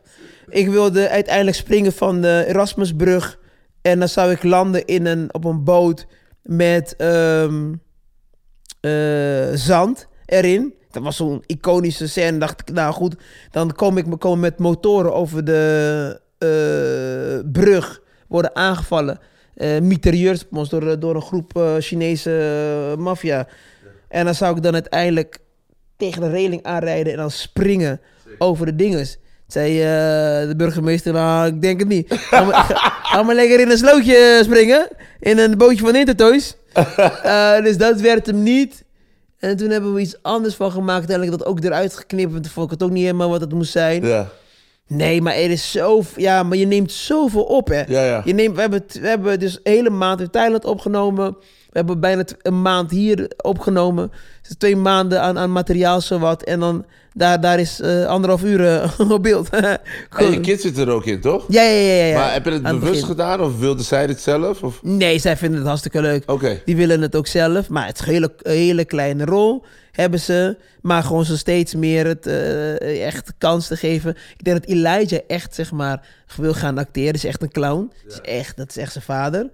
Ehm, Emily, die vindt de aandacht... Dat is gewoon een meisje. Die vindt de aandacht gewoon hartstikke Ja, leuk. ja, ja. Maar she doesn't want to work like that. She- Elijah Ja. eerder wel, maar zij is zoiets van... pff, die vindt het ook niet leuk als iedereen met haar vader op de foto moet en zo. Het is echt een meisje, het is echt mijn, dat is mijn ziel verwant. Dat is echt mijn, mijn alles. Die andere kinderen zeker ook, maar zij beschermt mij. Ja? Ah, ja, ja, ja. Als ik ruzie heb met, eh, met eh, hun moeder, is het gewoon... Maar mama, wat heeft u gedaan? Ja, ja, die, die begint... Ja, ja, ja. Maar papa, u moet niet zo tegen papa praten. Ja, ja, meteen. Yes. En Elijah, ja, ja. Elijah is echt... Dat is gewoon een jongen. Altijd mama. Mama, altijd Ja. mama. Papa, nee, jullie moeten niet ruzie maken. Papa, u moet sorry zeggen. Zij begon. Ja, maar papa, u moet gewoon als eerste sorry zeggen. en Emily is van, nee, Emily is sowieso, bro, die, die is echt gewoon, die is ook savage. Ja. Die is, als wij bijvoorbeeld, ehm, dan, dan ben ik die ma aan het roosteren. Ja. En dan, dan, en dan zegt ze wat dingen tegen mij. En dan Emily is dan met, die neemt me dan te serieus. Ja. Zeg dit, zeg dit over de buik. zeg dit over haar haren, weet je zo. Emily is like, hey bro, bro, bro, bro, bro. We gaan allebei op de bank moeten slapen. Even, even rusten. Ja, ja, ja, ja. Mooi is dat, ook die vader-dochter is Oh, ja. Dat is mooi. Ja, ja, ja. Ik eh, lees voor. Ik moet eh, pedicure, manicure doen bij eh, Emily. Wij hebben ook samen spa-days. Eh, je? ja, ja, ja. Ik laat jou niet van massages, maar Emily helemaal. Ik moet, haar, ik moet haar hoofd masseren. Ik moet de beentjes masseren. We gaan aan de spa-day en dan helemaal is ze zo gelukkig. Mooi is dat. Ja, ja. Mooi. Maar dat zijn die mooie herinneringen ook. Weet je, die, die je ook meedraagt en bijdraagt. Die, dat, dat, those are the, the priceless memories. Maar je bent ook nog eens, je hebt ook je eigen natuurpark Ja, op Curaçao. ja. ja. Nou, nou, ja, ja, het is een enorme 36 hectare, enorme park. Kijk, het begon, in het klein, kort, het begon eigenlijk, we waren gewoon op zoek naar landbouwgrond, omdat het eten op Curaçao ontiegelijk duur is, hè. En onnodig duur. Ja. Eh, wat je merkt, is wij importeren 95% van onze eten. Ja. Ehm, veel mensen die willen niet meer op het land werken, want er wordt ook zeg maar een, eh, een verkeerde zeg maar, eh, koppeling gemaakt met de slavernij.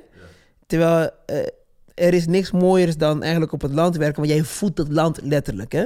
En dan is het eten ook goedkoper en dan blijft het geld ook renderen in het land. Hè? Dus als je in plaats van nu, zeg maar, als we nu 95% van ons eten kopen, zijn wij wegen, scholen aan het bouwen, ziekenhuizen eigenlijk met dat geld in een Ja. ander land zijn andere mensen aan het opvoeden. Dus eh, zo gezegd, zo gedaan. We zochten landbouwgrond. En ik belde naar Curaçao, naar mijn broertje. Ik zei van, nou, check een paar stukken voor mij. En ik vlieg over vier dagen naar Curaçao een week. En dan wil ik gewoon even iets doen. En dan beginnen we ook gelijk een opleiding. Ik kwam op Curaçao en ik kwam op een gegeven moment als eerste bij Hoffie Mango, zo heet het. En ik loop daar en ik zie nog een ruïne hier. Dan ziet je oude rest van een suikermolen. En ik voel qua energie, denk dit is zo mooi. Wat ik toen al zag na een paar minuten, zei ik, dit moeten we kopen tegen Kenneth en dan gaan we, gaan we een nationale park van maken. Nou, uiteindelijk liepen we nog verder, kwamen we bij een enorme mangobos, 1100 mangobonen, bomen, Wow. bleken 300 jaar te zijn. Ehm, je hebt bomen van 500 jaar. Eh, je hebt op een gegeven moment zo'n top. Ik klom omhoog, dacht ik, oh, ik ga hier een mooie trap maken. En ik noem het Stairways to Heaven, want als je boven komt, heb je een uitzicht van Bandenbouw, van Curaçao. Zo mooi, zo groen. Het is eigenlijk een vallei.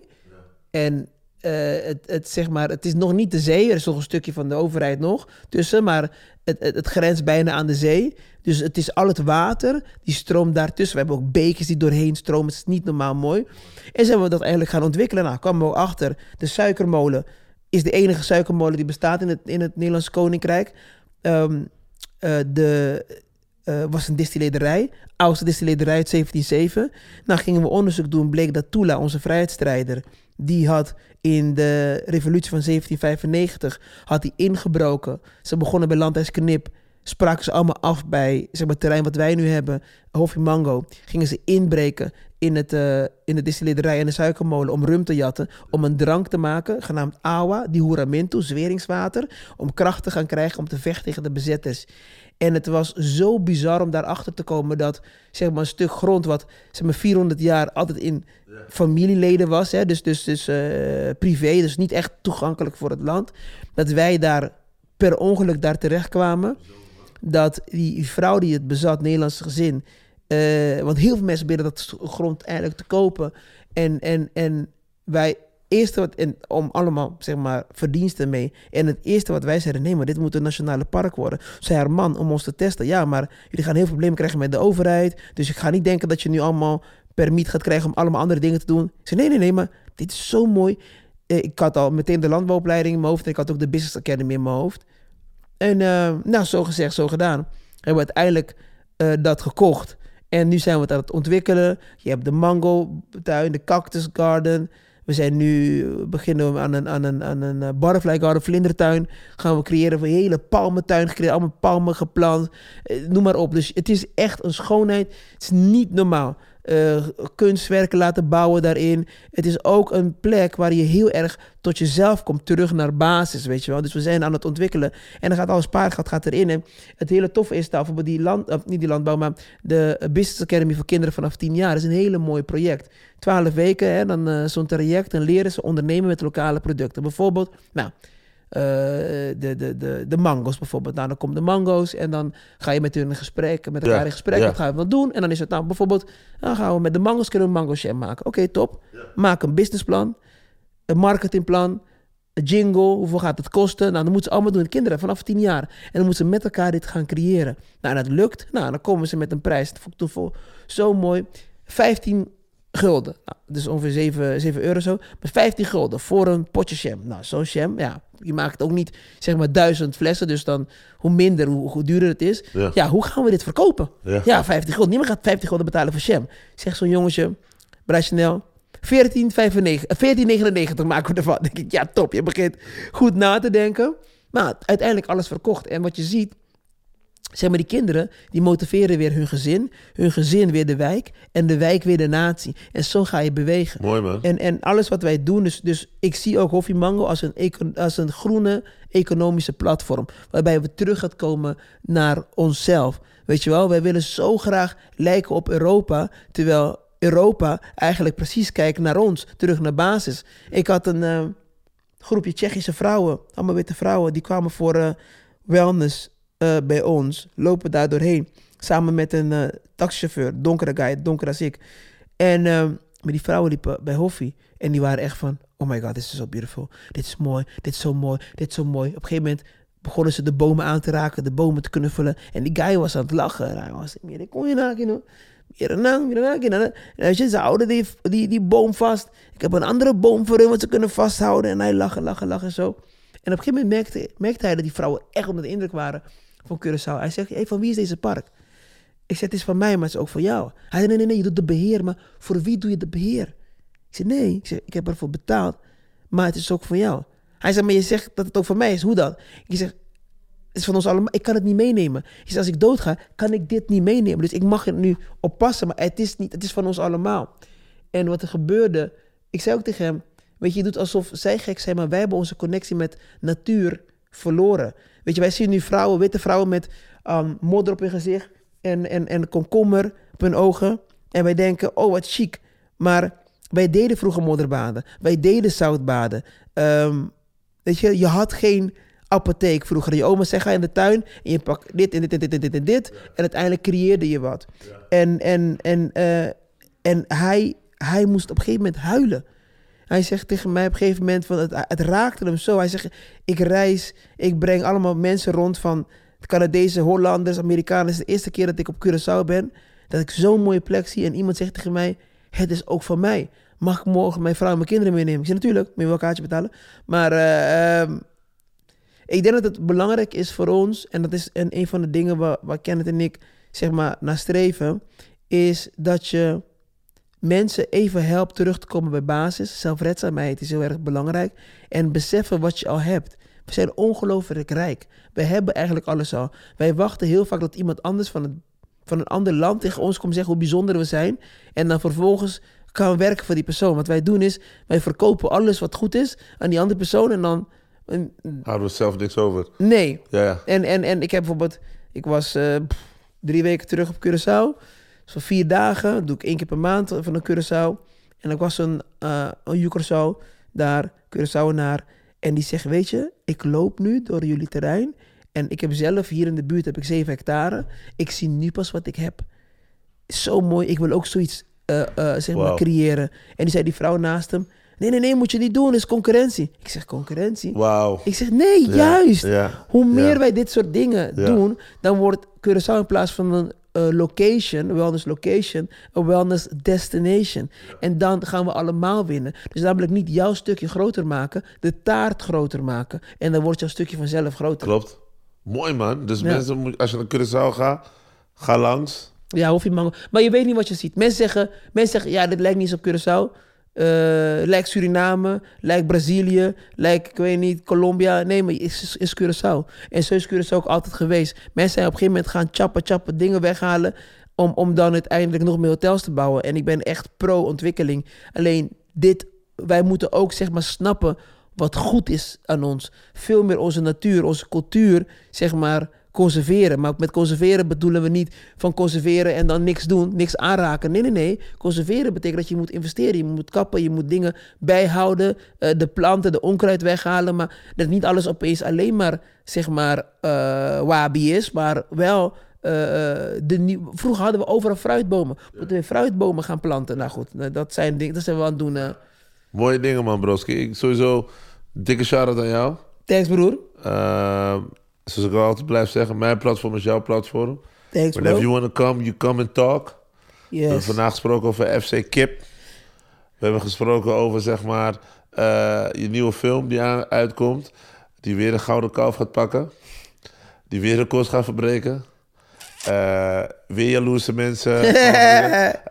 we need him, we need him. Ja, ja, ja, sowieso. Cat Williams dit- zegt het ook, toch? Ja, Weet dus je? eh, nee, ik ben trots op je, man. Ga zo door.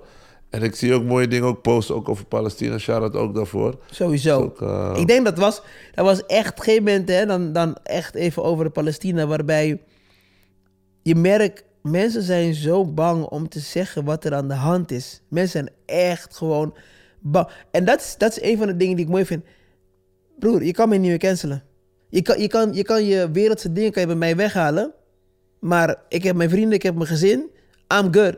Ik kan overal ergens een maaltijd meepikken. Dus eh, ik vind het ook belangrijk dat iedereen ook zeg maar zegt wat er aan de hand is. Zeker in Palestina. Dat is eh, wat, daar, wat daar gaande is, is, is hartverscheurend. En ik ga gewoon terug naar de tijd waar iedereen stil was met Irak.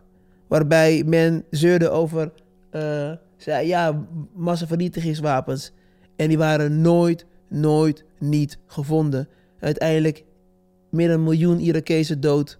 Land verscheurd, beroofd, geplunderd. En dan, en dan zeggen, zeggen mensen ook hier in Nederland: ja, vergeet het nou maar. Vergeet het nou maar. En dan wat er nu aan de hand is, wat er al lang gaande is natuurlijk in eh, Palestina, dat je dat mensen gewoon zo bang zijn om zeg maar antisemiet te worden genoemd. Denk ik, ja, maar wacht even. L- Dat is gewoon een. Je, je gebruikt het als wapen. Je ziet wat er aan de hand is.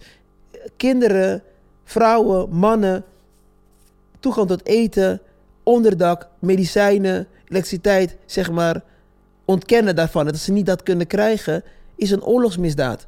En dat was toch ook in Oekraïne, toen de Russen het, toen jullie zeiden dat de Russen het deden, en nu opeens niet meer?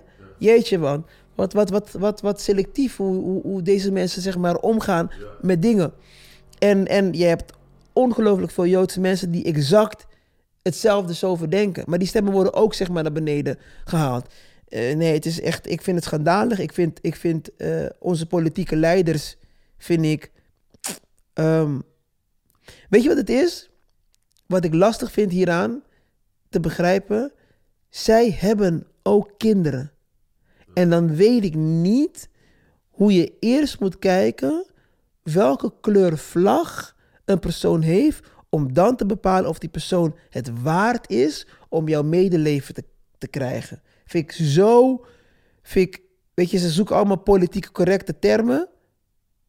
Maar ja, ik vind het echt schandalig. Ik vind het echt gewoon, ik vind het echt schandalig. Maar ik vind, je, je, je ziet gewoon uiteindelijk uit het, uit het as komen zoveel sterke, sterke mensen Zeker, zeker. eruit. Dus ehm, Zeker, ik vind het belangrijk omdat we onze platforms gebruiken om ook eh, die dingen ook in beeld te brengen. Ik had laatst ook Walid Ben Barak hier, die ook in, in de conversation ook uitlegde hoe hij ermee zat, hoe hij ermee zit en, en hoe hij zijn platform ook inzet. Dus ik vind het ook belangrijk om in conversations zoals dit ook daarover uit te spreken. ja, Eh, want dat is mijn platform ook voor, gewoon van real talk. Ja, fantastisch. Dus- Heb je, heb je, je hebt Najib al gehad, toch?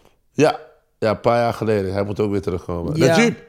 Najib moet komen. En die is ook, die, die gaat hem erop. Die is echt gewoon, die laat niet los. Die zit er eh, elke dag, eh, ja, ja, ja, ja.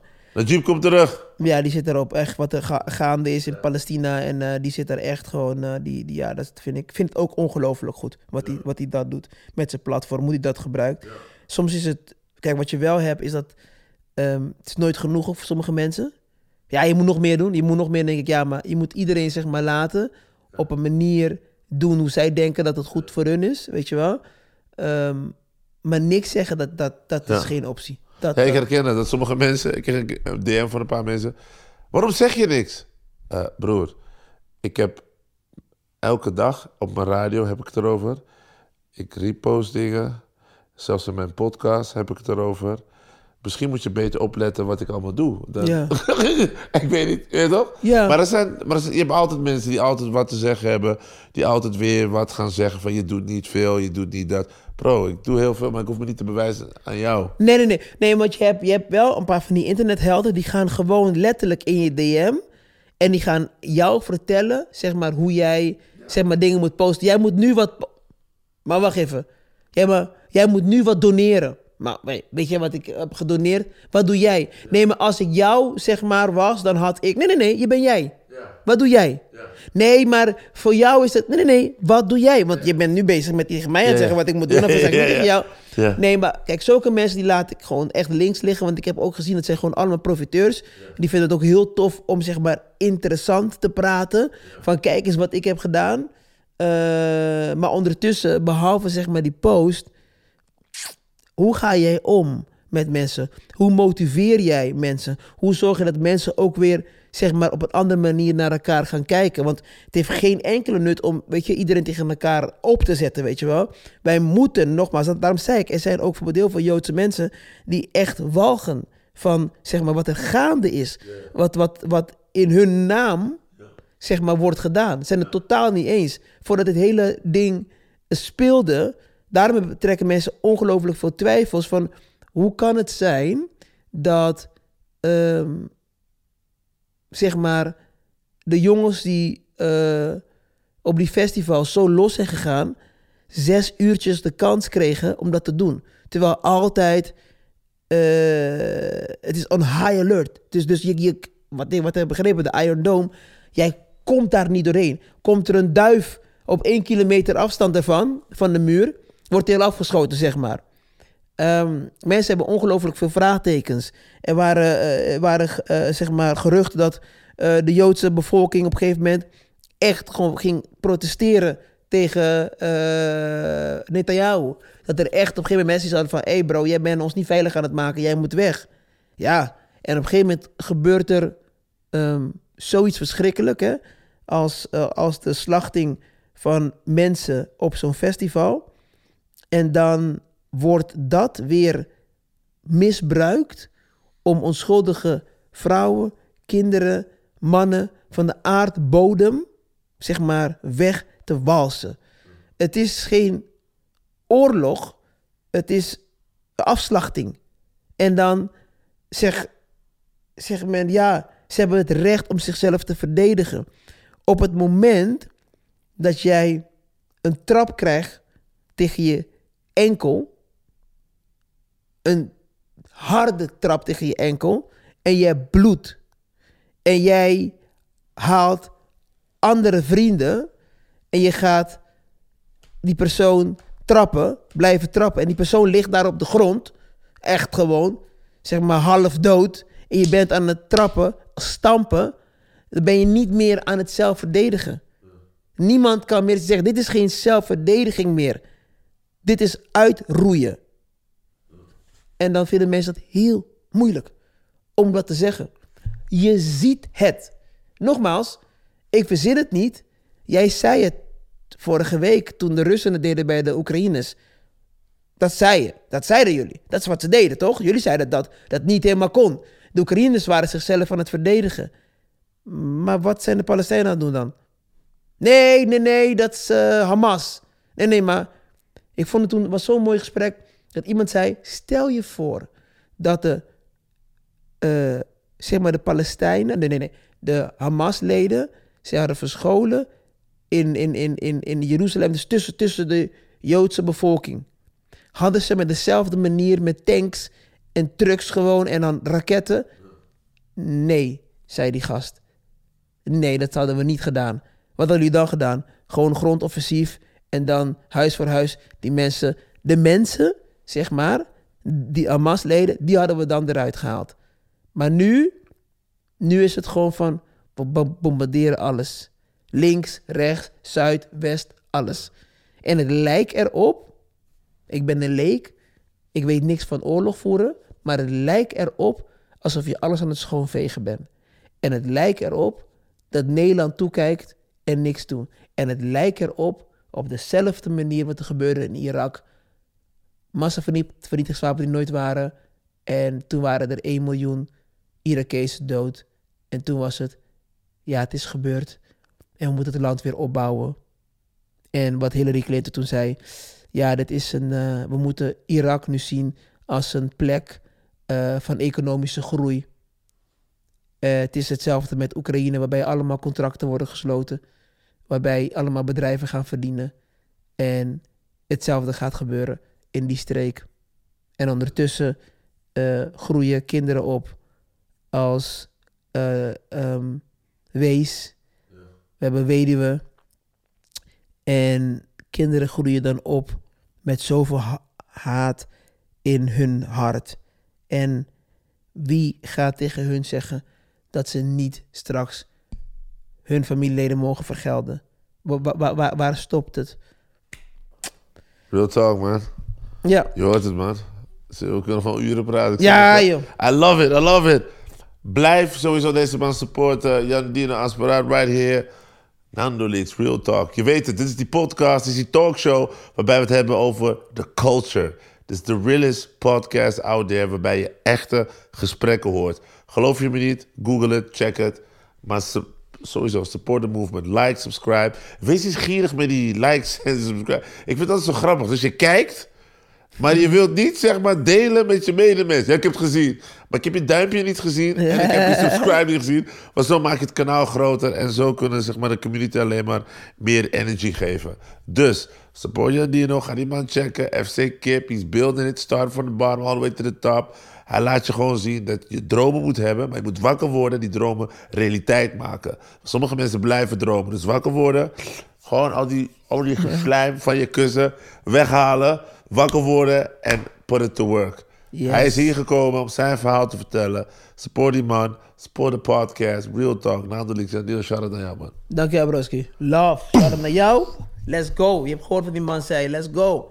Let's make this the greatest podcast ever.